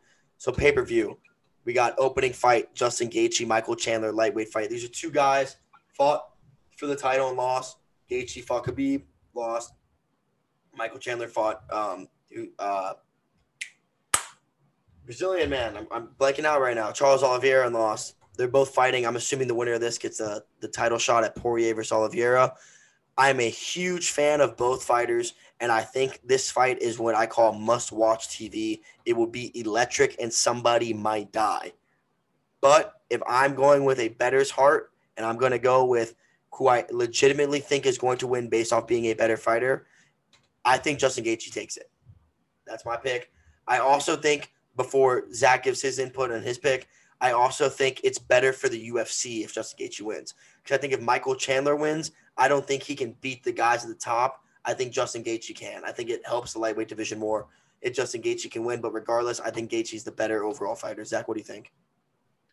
Yeah, I mean, I love Chandler. I mean, from where the guys come from, what he's done for the sport, not just in the UFC, but um, for other fight organizations as well. I mean, the dude's a dog. I mean, just straight up beast. Um, it'll be really interesting to see um, how Chandler approaches it. I know Gaethje, the Division One wrestler, dude is a baller um, on the ground, but I mean, the man's got hands of steel. I mean, you that is the last man on earth I would want to get punched in the face by. I mean, Khabib himself said it was like fighting a man with cinder block for hands. Um, not a guy you want to stand up and fight with. It'll be interesting to see um, what he does. Um, what's oh yeah, Michael Chandler coming off the Olivia Oliveira loss. I mean, he could have won it in the first round and then just ended up coming back in the second round, getting things turned on him. Um, that's just how the sport is. Uh, anything can happen on any given night, so it's not a given that either one of these fighters um, is going to walk away with the win. But there will be damage for sure. And if I had to take my pick at the end, I got to roll with Gaethje. I mean, the man's a monster. Um, I still think he's in his prime. Um, I think he's going to walk away at the end of the night with a dub on his back. I think the the deciding factor to give a little more um a little more support to what me and Zach are saying. They're both elite wrestlers. Neither one of them are taking each other down. That's a given. They're going to stand and strike. I think Gaethje's a better striker. Also, we've seen that Gaethje has a chin. He can eat a punch. Chandler has a glass jaw recently, as well as Chandler's very susceptible to leg kicks, and Gaethje has leg kicks from hell. You know, so that's why I think uh, it's going to go that way. Next big fight, we got Frankie Edgar versus Marlon Chito Vera in the bantamweight division. Going to be a really another really fun. Every fight on this card is fun, guys. Listen to me. I'm telling you, it's the greatest card ever put together. It's gonna be a very fun, super high paced, in your face, striking back and forth fight. I just think the deciding factor is going to be the age, and I think Chito Vera is going to pull out in the third round over Frankie Edgar, as well as this 35 weight cut. I think is a lot for him. And I think Chito Vera is just feeling himself. His last, only loss is Jose Aldo in a close fight. I think Marlon Vera comes out. I think he comes out on top over Frankie Edgar in a great fight. I would not be surprised if it was a third round TKO or something that, due to the fatigue of Frankie Edgar. Yeah, Chito Chito's got to be a man on the mission. I'm coming to the fight. You're on one of the biggest fight cards everyone's going to be watching. You really got to show everyone that you are one of the best fighters in your division. You've got to cement yourself up there and tell everyone that I'm not going anywhere. I'm going to run through this old man and I deserve a title shot at some point. Um, as for Frankie Edgar, I mean, dude's been in this situation before. He knows what he's got to do. He's got a game plan that he's got to follow. Um, I agree with you on the age disparity. I think we're going to see it more towards the later rounds. You're going to see Chito going to be a little more relentless, and Edgar's might be on his heels a little more. Um, it's just going to be interesting, interesting to see how Chito is going to bring him down.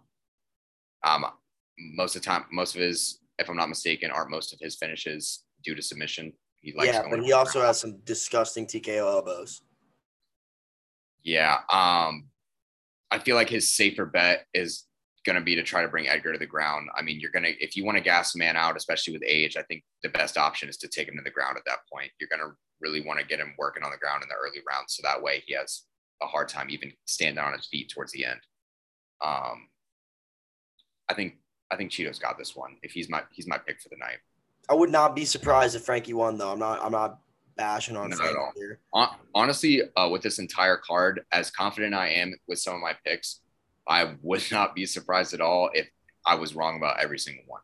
I mean, yeah. Because Right. as confident as I am in seeing these guys, this is fighting, and everyone has a plan till you get punched in the face. So yeah, And not only is it fighting, these are the best fighters in the world. You know. Yeah. yeah, So the next fight we got on the card is Shane Burgos versus Borg Billy Quarantillo. I am a huge Burgos fan. Ev- even when the dude loses, he wins fight of the night. Like he's just lit- literally so much fun to watch. Like go go YouTube Shane Burgos, watch any of his fights. Josh Emmett, Calvin Kattar, uh, even when he lost against Edson Barbosa, they're electric. The man is so much fun to watch. But Billy Q, the Tampa boy, baby, from Buffalo, New York, training out of Gracie, Tampa South. The problem is with this fight is Billy Q's ground game is a lot better than Shane Burgos, but Burgos' striking is a lot better, and I do not see Quarantillo getting into the ground. Um, I don't want a, a dog in this fight because I like both guys. I'd be very happy with either one of them winning. But giving you a prediction, what the people want to hear, I'm going to go Shane Burgos, and I think he's going to finish him before the third round.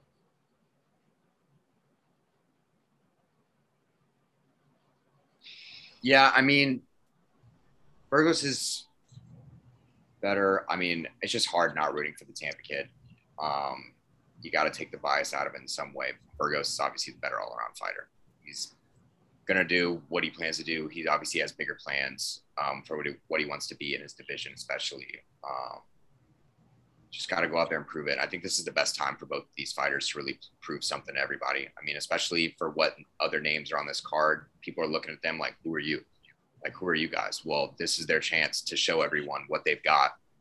And I think for Burgos, there's more on the line for him because if he loses this kid, his stock's not going to look too nice. So he's got a lot riding in on this. And as for um, our Tampa boy Billy, um, this is a chance to put Tampa on the map big time. Um, but a lot of not a lot of known fighters coming from Tampa background, so it'll be fun to see one of our own um, make it. Um, I have high hopes for him, but Burgos is a different beast right now. What's going to be interesting too about this fight is the crowd environment because you got Burgos from New York, but although Billy fights out of Tampa, he is a Buffalo, New York native. So I, that that's one reason why people were saying, you know, why isn't the Al Iaquinta Bobby Green fight? Well, it's like, well, they're going to probably bring more of a draw than them. So it is going to be interesting to see wh- who's going to have the crowd's side in that fight. I believe, but I do think, like you said, I think Burgos just overall is better and it's a safer, it's a safer grab. It's it's I just think it's safer. And I also think um, it's just a testament to how much Dana respects both these fighters to put him on a main event, especially when the stakes are so high. Like these names aren't as big as the other people on the card, but Dana obviously sees something in both of these fighters that could bring out a show and for people to tune in. So, I mean, if obviously Big Uncle Dana's got a vision for him, then I think we should take that pretty seriously. Yeah, I agree. Next fight, the next two I feel like are just so freaking hard to talk about. You got Rose Namajunas fighting Zhang Weili for the second time. Last time they fought was also on an Usman card when he fought Jorge Masvidal for the second time. Rose Namajunas, former world champion, was fighting Zhang, Zhang Weili, who was undefeated in the UFC, knocked her out first round head kick. So I'm gonna use I'm gonna say the exact same thing I said for the first fight because I still want to stick to it. I like Rose due to the fact that she's fighting out of Onyx Gym in Colorado with Justin Gaethje and Usman, who are both fighting on the card, and they're both peaking right now. And as someone who's fought on a card with teammates and has wrestled in tournaments with my teammates, it the hype and the, the preparation you have in your camp, knowing that they're there with you and they're going through what you're going and they're competing with you that night, there's just a chip on your shoulder, man. Like I can go to a fight camp and have someone I really like push me and they're there three times a week, four times a week, that's fine. But when I have someone that's that's Gaethje or Usman doing their camp with me, fighting the same night, having their hype train with me, I just think it's I I, I, I don't see Rose losing. On top of that, we've never seen Weili lose, so how do we know how she's going to bounce back? You know, and the crowd's going to be riding Rose. She's an American fighter. Weili's from China.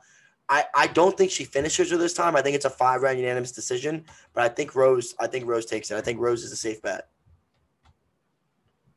Yeah, I like her. I was actually surprised. I was looking at um, sports betting, and Rose is actually the underdog going into this fight, which I do not understand. I mean, you got to give the credit to Weili. I mean, she is a animal. I mean, she the way she fought, um, even before Rose, like she is a murderer. She will come out there and beat you to the ground.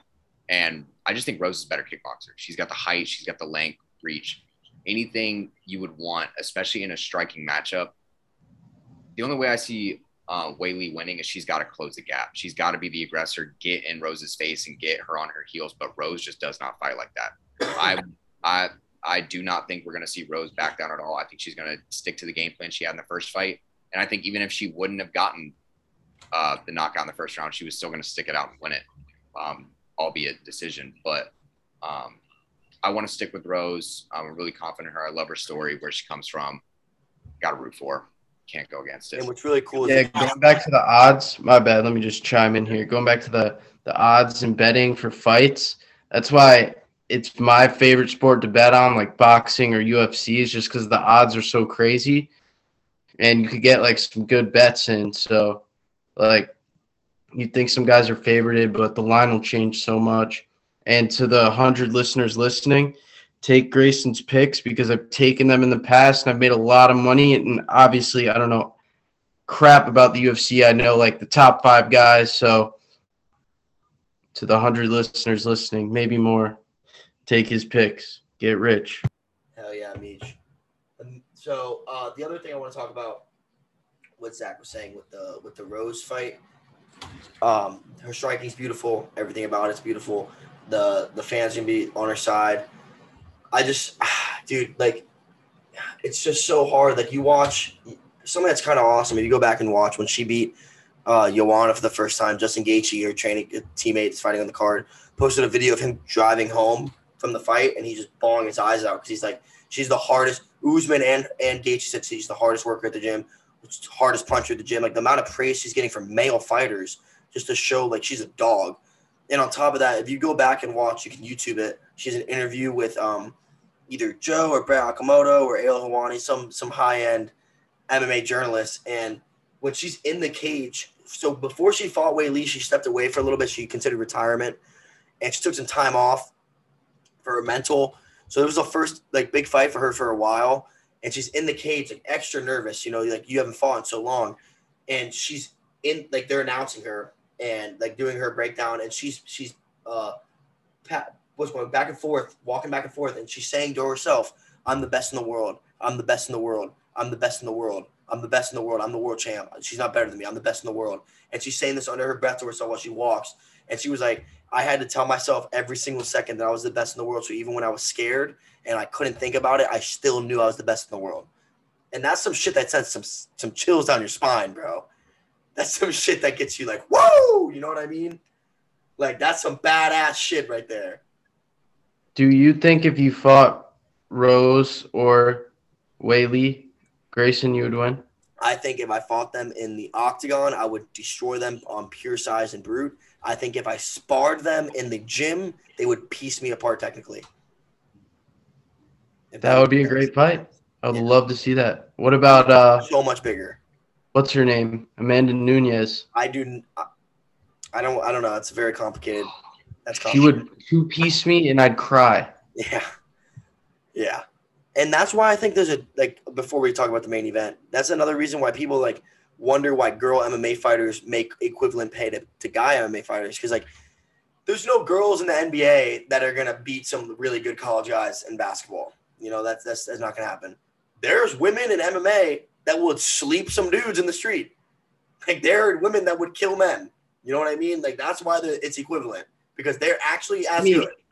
No, that's but WNBA players would scrape all of us in basketball. Yeah, but they would, bro. But like, there's there's professional fighters that wouldn't beat Valentina and, and Amanda Nunes. You know what So I mean? you're saying you could? I said I could beat Rose and, and the other ones. I'm saying the same size, same weight class. I'm way bigger than them.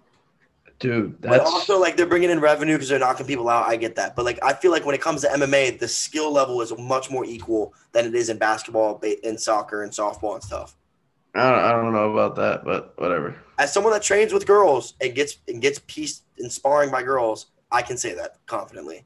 Yeah, I've been tapped out by multiple women. It is not fun. Yeah, I can I can confidently say that. Not fun. Wow. She grabbed your balls after? Nah, it was like kind of like Fucking a hot. Headlock, and like you're kind of deciding whether you should like not get horny or not, so the blood doesn't rush to your head, and then like you just pass out, and it's okay.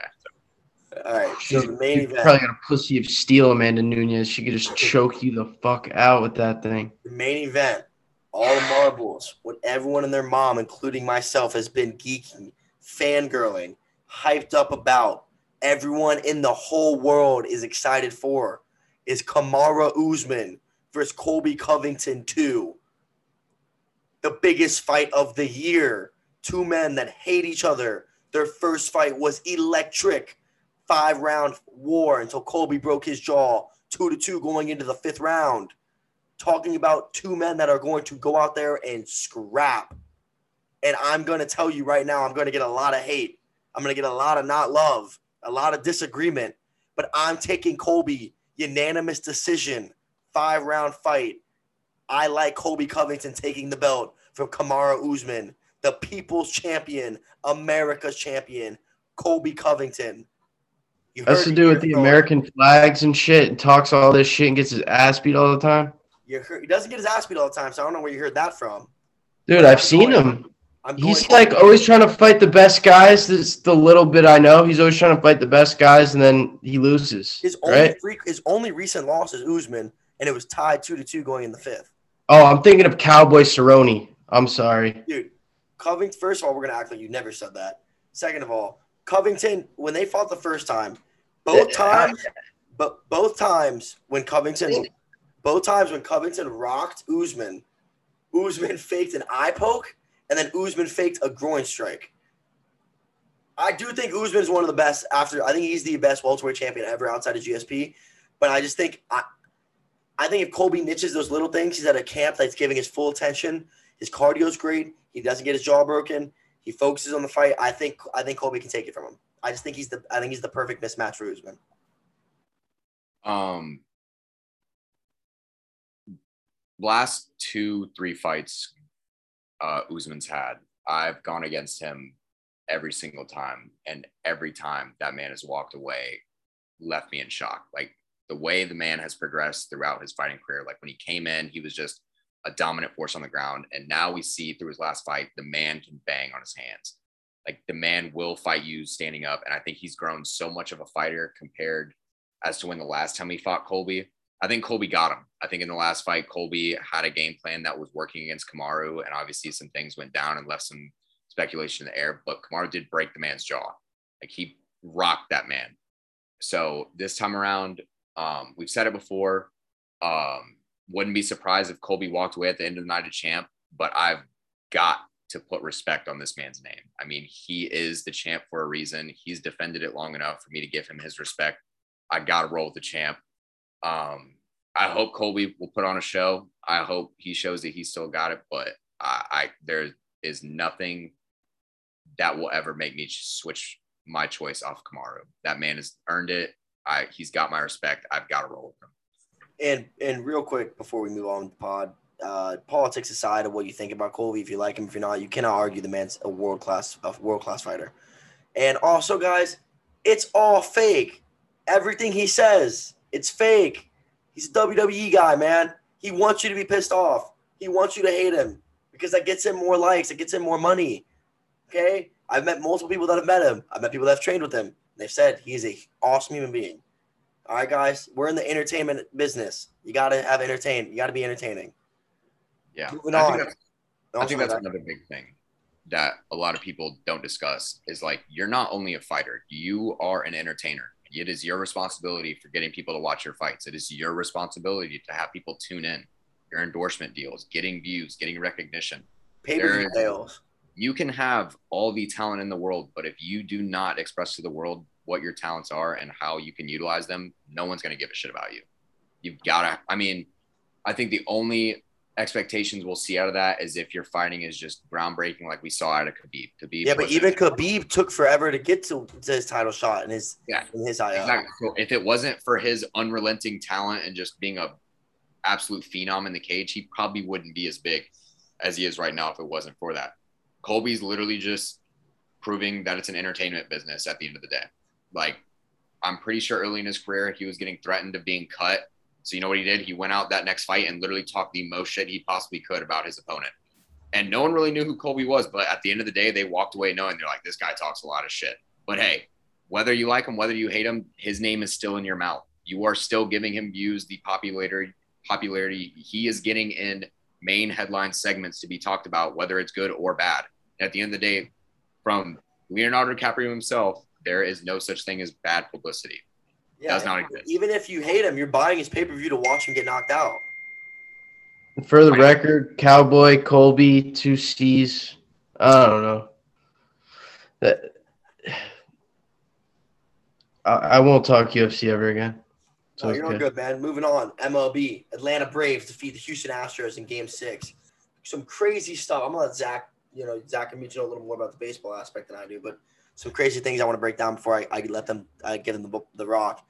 The the Braves were 44 and 45 at the All Star break. Only the second team ever to win the World Series after being having a losing record at the All Star break. They were 52 and 55 on August 1st. They were five games behind in the division. They lost three All Stars midseason. They put together a whole new outfield at the trade deadline, and they finished with the 12th best regular season record in baseball. And they are the champions. Yeah. Um, what the Atlanta Braves did with what they had at the time is completely remarkable. Um, first, you lose your star player in Ronald Acuna, who's literally the face of the franchise and one of the best players in the major league. You go from losing him, and your first move in the main office is to um, create him in the aggregate. So they're trying to make up for what they lost from him statistically. Um, if you guys ever seen the movie Moneyball, this is exactly what this is about. They went out and got guys like Joc Pederson, um, from the Cubs. They went out and got Jorge Soler from the Kansas City Royals, and they went out and got Adam Duvall. None of these three guys alone were ever going to amount what Ronald Acuna could do for your baseball team. But the fact that you can come together at the right time and in the right way to pull through for your team, that is how you win postseason baseball. What's going to win you 100 games in the regular season is not what's going to win you in a seven game series at the end of the year. It's just not going to happen. You've got to be playing hot baseball. You've got to be able to hit uh, with runners in scoring position with two outs. You've got to do all the clutch things that matter.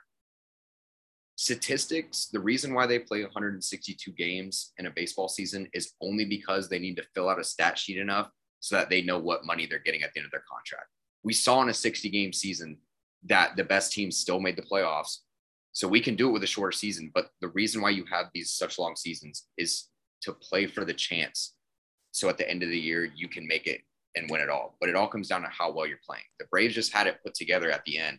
And even without, even with all their injuries, even with being uh having a losing record going into the All-Star break, being five games back in the division, they were still able to come out of that. And even though this is crazy to think about, the Blue Jays were the third ranked team in the American League East alone. They didn't even make the playoffs. The Braves had two to three less wins than them and made the playoffs and won the World Series. The 107 win Giants gone. They beat the 102 win Dodgers in the NLCS with players like Max Scherzer, Clayton, or I don't even know if Clayton was still in there, but uh, Max Scherzer, Julio Urias, Corey Seager. Like you had a team that literally on paper was an all star team, and they went out and won that. Yeah, that's the cool thing about baseball is I think it's probably the only sport that really any team, like seriously, any team can win on any given day. Like I don't even know how to put it. Like you'll see sometimes in spring training, mind you, it's spring training, but some like Division two colleges will be MLB spring training roster guys. And you know, there's not many sports where that would happen. Like if you're on the same level, playing in the same you know, professional, semi-pro guys, like those guys can go out and play a game and you know, baseball is all about statistics and odds and anything can happen if you get right if you get hot at the right time, just like the Braves did. They kind of remind me of the Cubs that went on that run in 2016. It's like similar. They picked up a couple guys towards the end of the year and uh, went on a run, but yeah, that's really all it takes. Like the Dodgers year in and year out, they've I mean they finally got one last year, but for many years there, they were always the best team on paper, even had the best record, and they would you know choke in the playoffs. So uh, yeah, that's a cool thing about baseball is that really any team can show up and win it all. And what's what's awesome about baseball is there's so many people that it takes to win a championship. It's not like it's not like LeBron carrying the Cavaliers to a championship or Tom Brady carrying the Bucs or like Usman sleeping Colby off of a good punch. Like so many factors play into winning. And the thing is too is like there's no there's no year in year out consistency with baseball with with baseball. It's not like oh uh, look how good the Bucks were last year and they're returning all their players.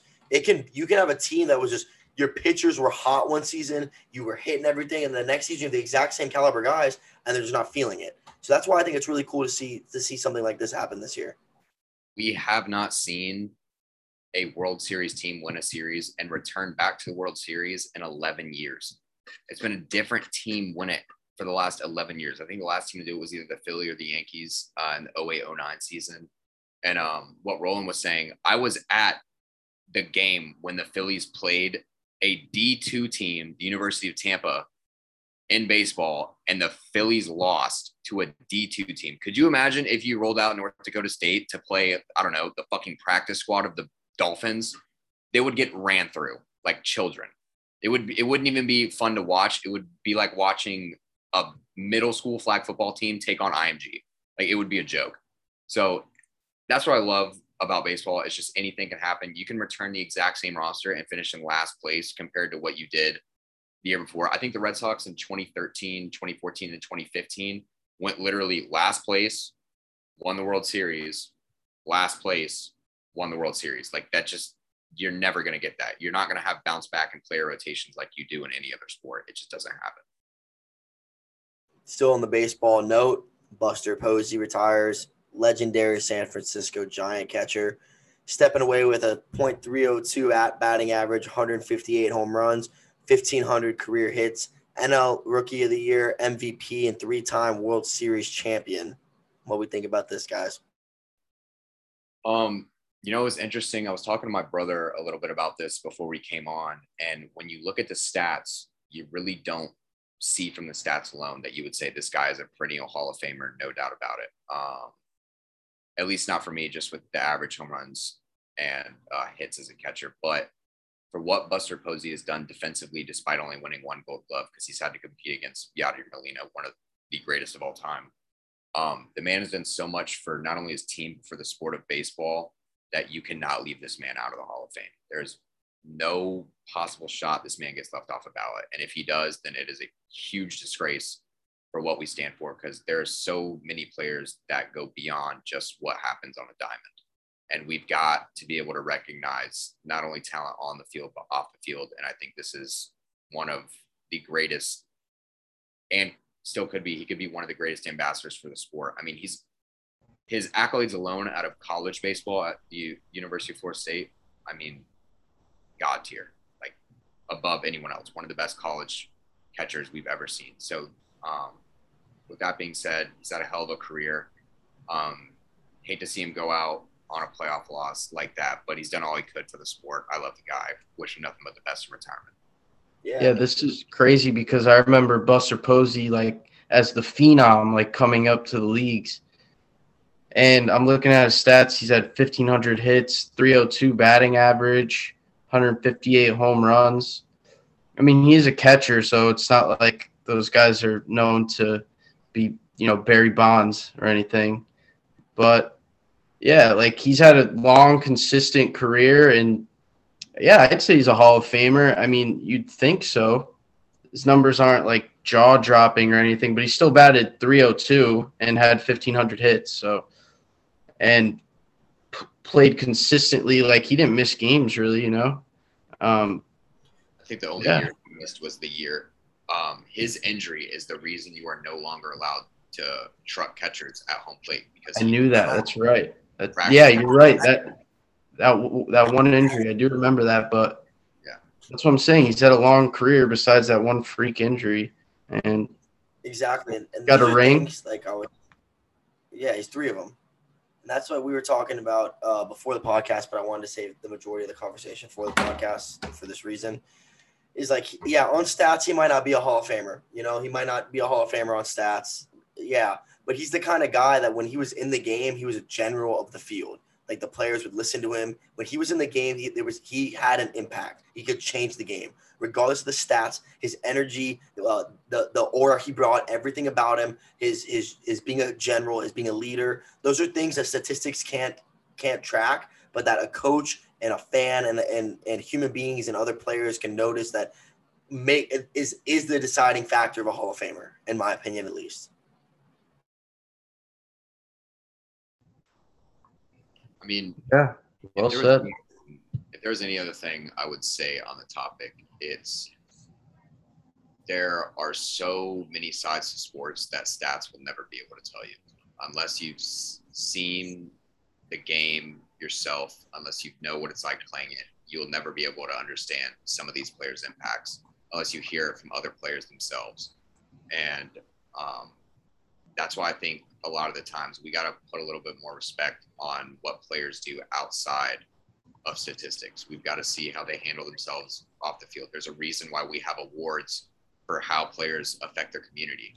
I mean, um, I forget what the award's called baseball, but they literally have an award in baseball that recognizes you for being the most outstanding person in your community. Um, I believe football it's the Walter Payton Man of the Year award. I mean, you really get recognized for what you do off the field, and I think these um, stand testaments to who these people are. Because once you become an athlete in a professional sports setting, you're not just an athlete; you're a role model to thousands of, or millions of people around the world. They're not just watching you for how you carry a football or how you shoot a basketball. They are literally watching you to see how you conduct yourself as a man, as a father, as a mother. Like all these things are equally as important. So I think we have to pay a little bit more attention to what happens, not only on the field but off the field as well. But hey, man, listen up. Thanks, Zach, for coming on today, man. We really appreciate it.